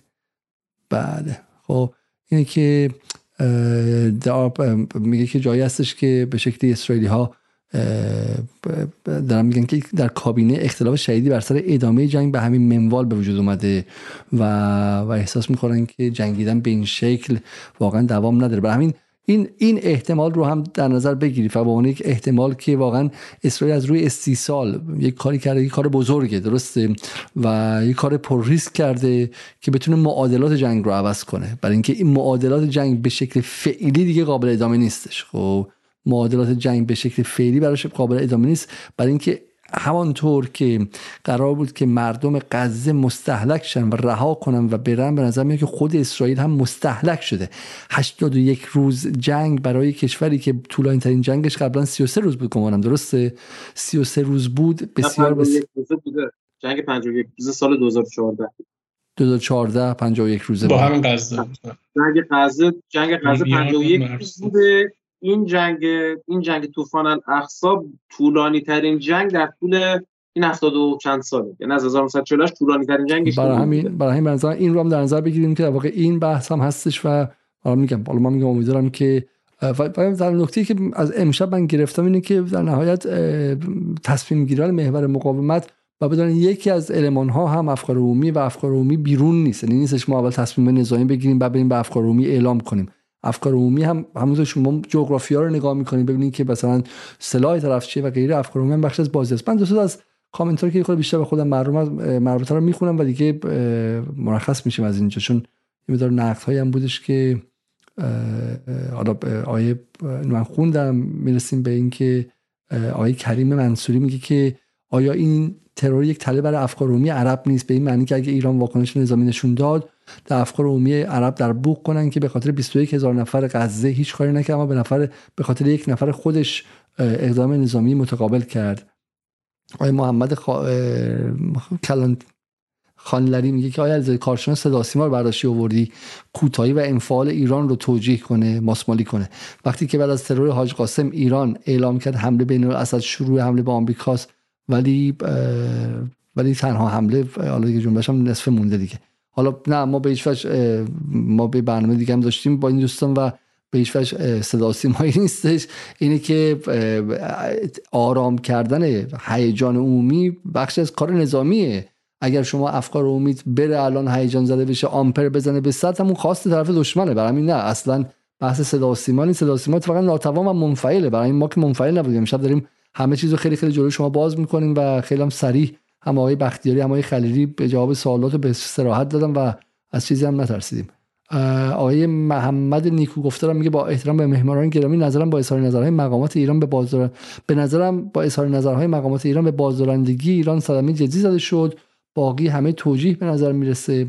آقای سعید هم میگه که آقای علیزاده امشب جو میدید، ایران پایه‌گذار و پشتوانه محور مقاومت، معلومه از این به بعد به ایران ضربه بیشتری میزنن، قابل پیش بینی بود. من جو نمیدم، میخوایم سوالات مشخص شه، شبهات جامعه مشخص شه و بعد بتونیم و واقعا به اینها جواب بدیم و نه اینکه در ذهن شما بمونه. و آقای تسلام میپرسه که آیا مقایسه رفتار ایران با عنوان دولت با گروه‌های غیر دولتی یا شبه دولتی مثل حزب الله و انصارالله اشتباه نیست؟ کاملا درست حرفشون و بالاخره دست ایران به عنوان یک دولت بسیار بسته است، دولتی که همزمان باید محاسبه کنه که من توی شورای امنیت هم هستم، مکانیزم ماشم هستش، بحث به شکلی تحریم‌های شورای امنیت هم هستش و بالاخره در دنیای واقعی زندگی میکنه که حتی منطقی و آره بالاخره ایران انصارالله نیستش که بتونه مثلا شبانه هر کاری خواست بکنه و براش مهم نباشه، بالاخره اقتضاعات خاص خودشو داره. و اسرائیل هم حالا شما میگید اسرائیل اسرائیل برای اینکه به ایران ضربه بزنه از کجا زد؟ از زن زندگی آزادی زد،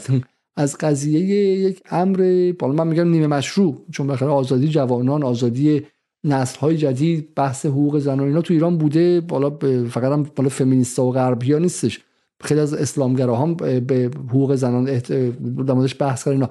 اسرائیل از اونجا وارد شد، فردا ممکنه از حقوق زبان آذری وارد شه، پس فردا ممکنه از حقوق از جای دیگه ممکنه وارد شه و این جنگه رو شما کامل ببینید و فکر نکنید که فقط یه نقطه است. و من فکر می‌کنم که اتفاقاً چون جنگ ایران و اسرائیل طولانی مدت و چند وجهی و هیبریدیه، تصمیم گیران تهران هم همه وجوه رو دارن در نظر میگیرن، نه اینکه فقط نظامی رو در نظر بگیرن. برای همینه که محاسباتشون شاید از منظر من و شما افکار عمومی محافظه کار به نظر برسه، اما چیزی که به نظرم هر سه نفر ما امشب، حالا آقای بختیاری کمتر ولی من و آقای خلیلی حداقل پشت موافقت داشتیم این بود که با توجه به این پیچیدگی‌های فراوان که واقعا قضیه رو به یک بازی شطرنج خیلی خیلی سختی تبدیل میکنه، جا داشت که در واکنش‌های کلامی حداقل وزیر خارجه ایران و بقیه مسئولان ایران از ابتدا یک مقدار این تمپو رعایت می‌شد، نه اینکه با توپ خیلی خیلی پر با شماره صد شروع کنن و بعد به شکلی رهاشه و این متناسب نباشه با عملشون.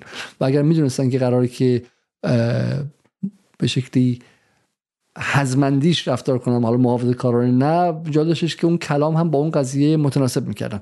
آیه بختیاری اگه حرف دیگری هست بفرمایید که دیگه. نخیر، با توجه به اینکه بحثم خیلی طولانی شد و امیدوارم حالا تونسته باشم اون چیزایی که مد نظرمون بگیم و عرض شود خدمتتون که منتها در مورد فقط یک کلام در مورد آینده این جنگ بگم که واقعا دولت فعلی اسرائیل به هیچ وجه حاضر نیست جنگ الان به این شکل تموم بشه. پایان این جنگ به این شکل یعنی بدون نابودی حماس و بدون آزاد کردن اسرا قطعاً بدون پایان عمر یک سری افراد عالی رتبه در دولت نتانیاهو از جمله خودشه، بنابراین سعی میکنه هر جوری شده این مرگ سیاسی خودش رو عقب بندازه. بسیار عالی، از همه شما متشکرم. آقای خلیلی شما جمله‌ای هست ده ثانیه بیست ثانیه؟ این در حد بیست ثانیه فقط یه نکته بگم، در حد بیست ثانیه فقط یه نکته بگم. ببینید هیچکس خواهان جنگ نیست. من به شخصه حالا اگر کسی برداشتی کرده که من دنبال جنگم دارم طرفداری میکنم، نه، من فقط تنها چیزی که مد نظرم بود این که سیاست فعلی که الان موجود هست در قبال برخورد با اسرائیل باید تغییر بکنه. یک شیوه جدیدتر، نمیگم حرف من یا حرف کسی دیگه باشه، یک شیوه جدیدتری باید اعمال بشه در برخورد. بسیار عالی. از اینکه تا این لحظه مهمان جدال بودید و برنامه رو دیدید از شما متشکرم. قبل از رفتن برنامه رو حتما لایک کنید و اگر هم میتونید در patreon dot com خط مایل جدال، در paypal dot me خط مایل جدال و همینطورم در حساب هایی که اعلام میشه در زیر برنامه از ما حمایت کنید. مهمتر از همه این که کمک کنید که به پنجاه هزار تا عضو در یوتیوب برسیم که این به ما کمک میکنه که یوتیوب به ما فشار کمتری بیاره، کمتر دنبال حذف ویدیوهامون بره و غیره. تا فردا شب خدا نگهدار و شب خوبی داشته باشید.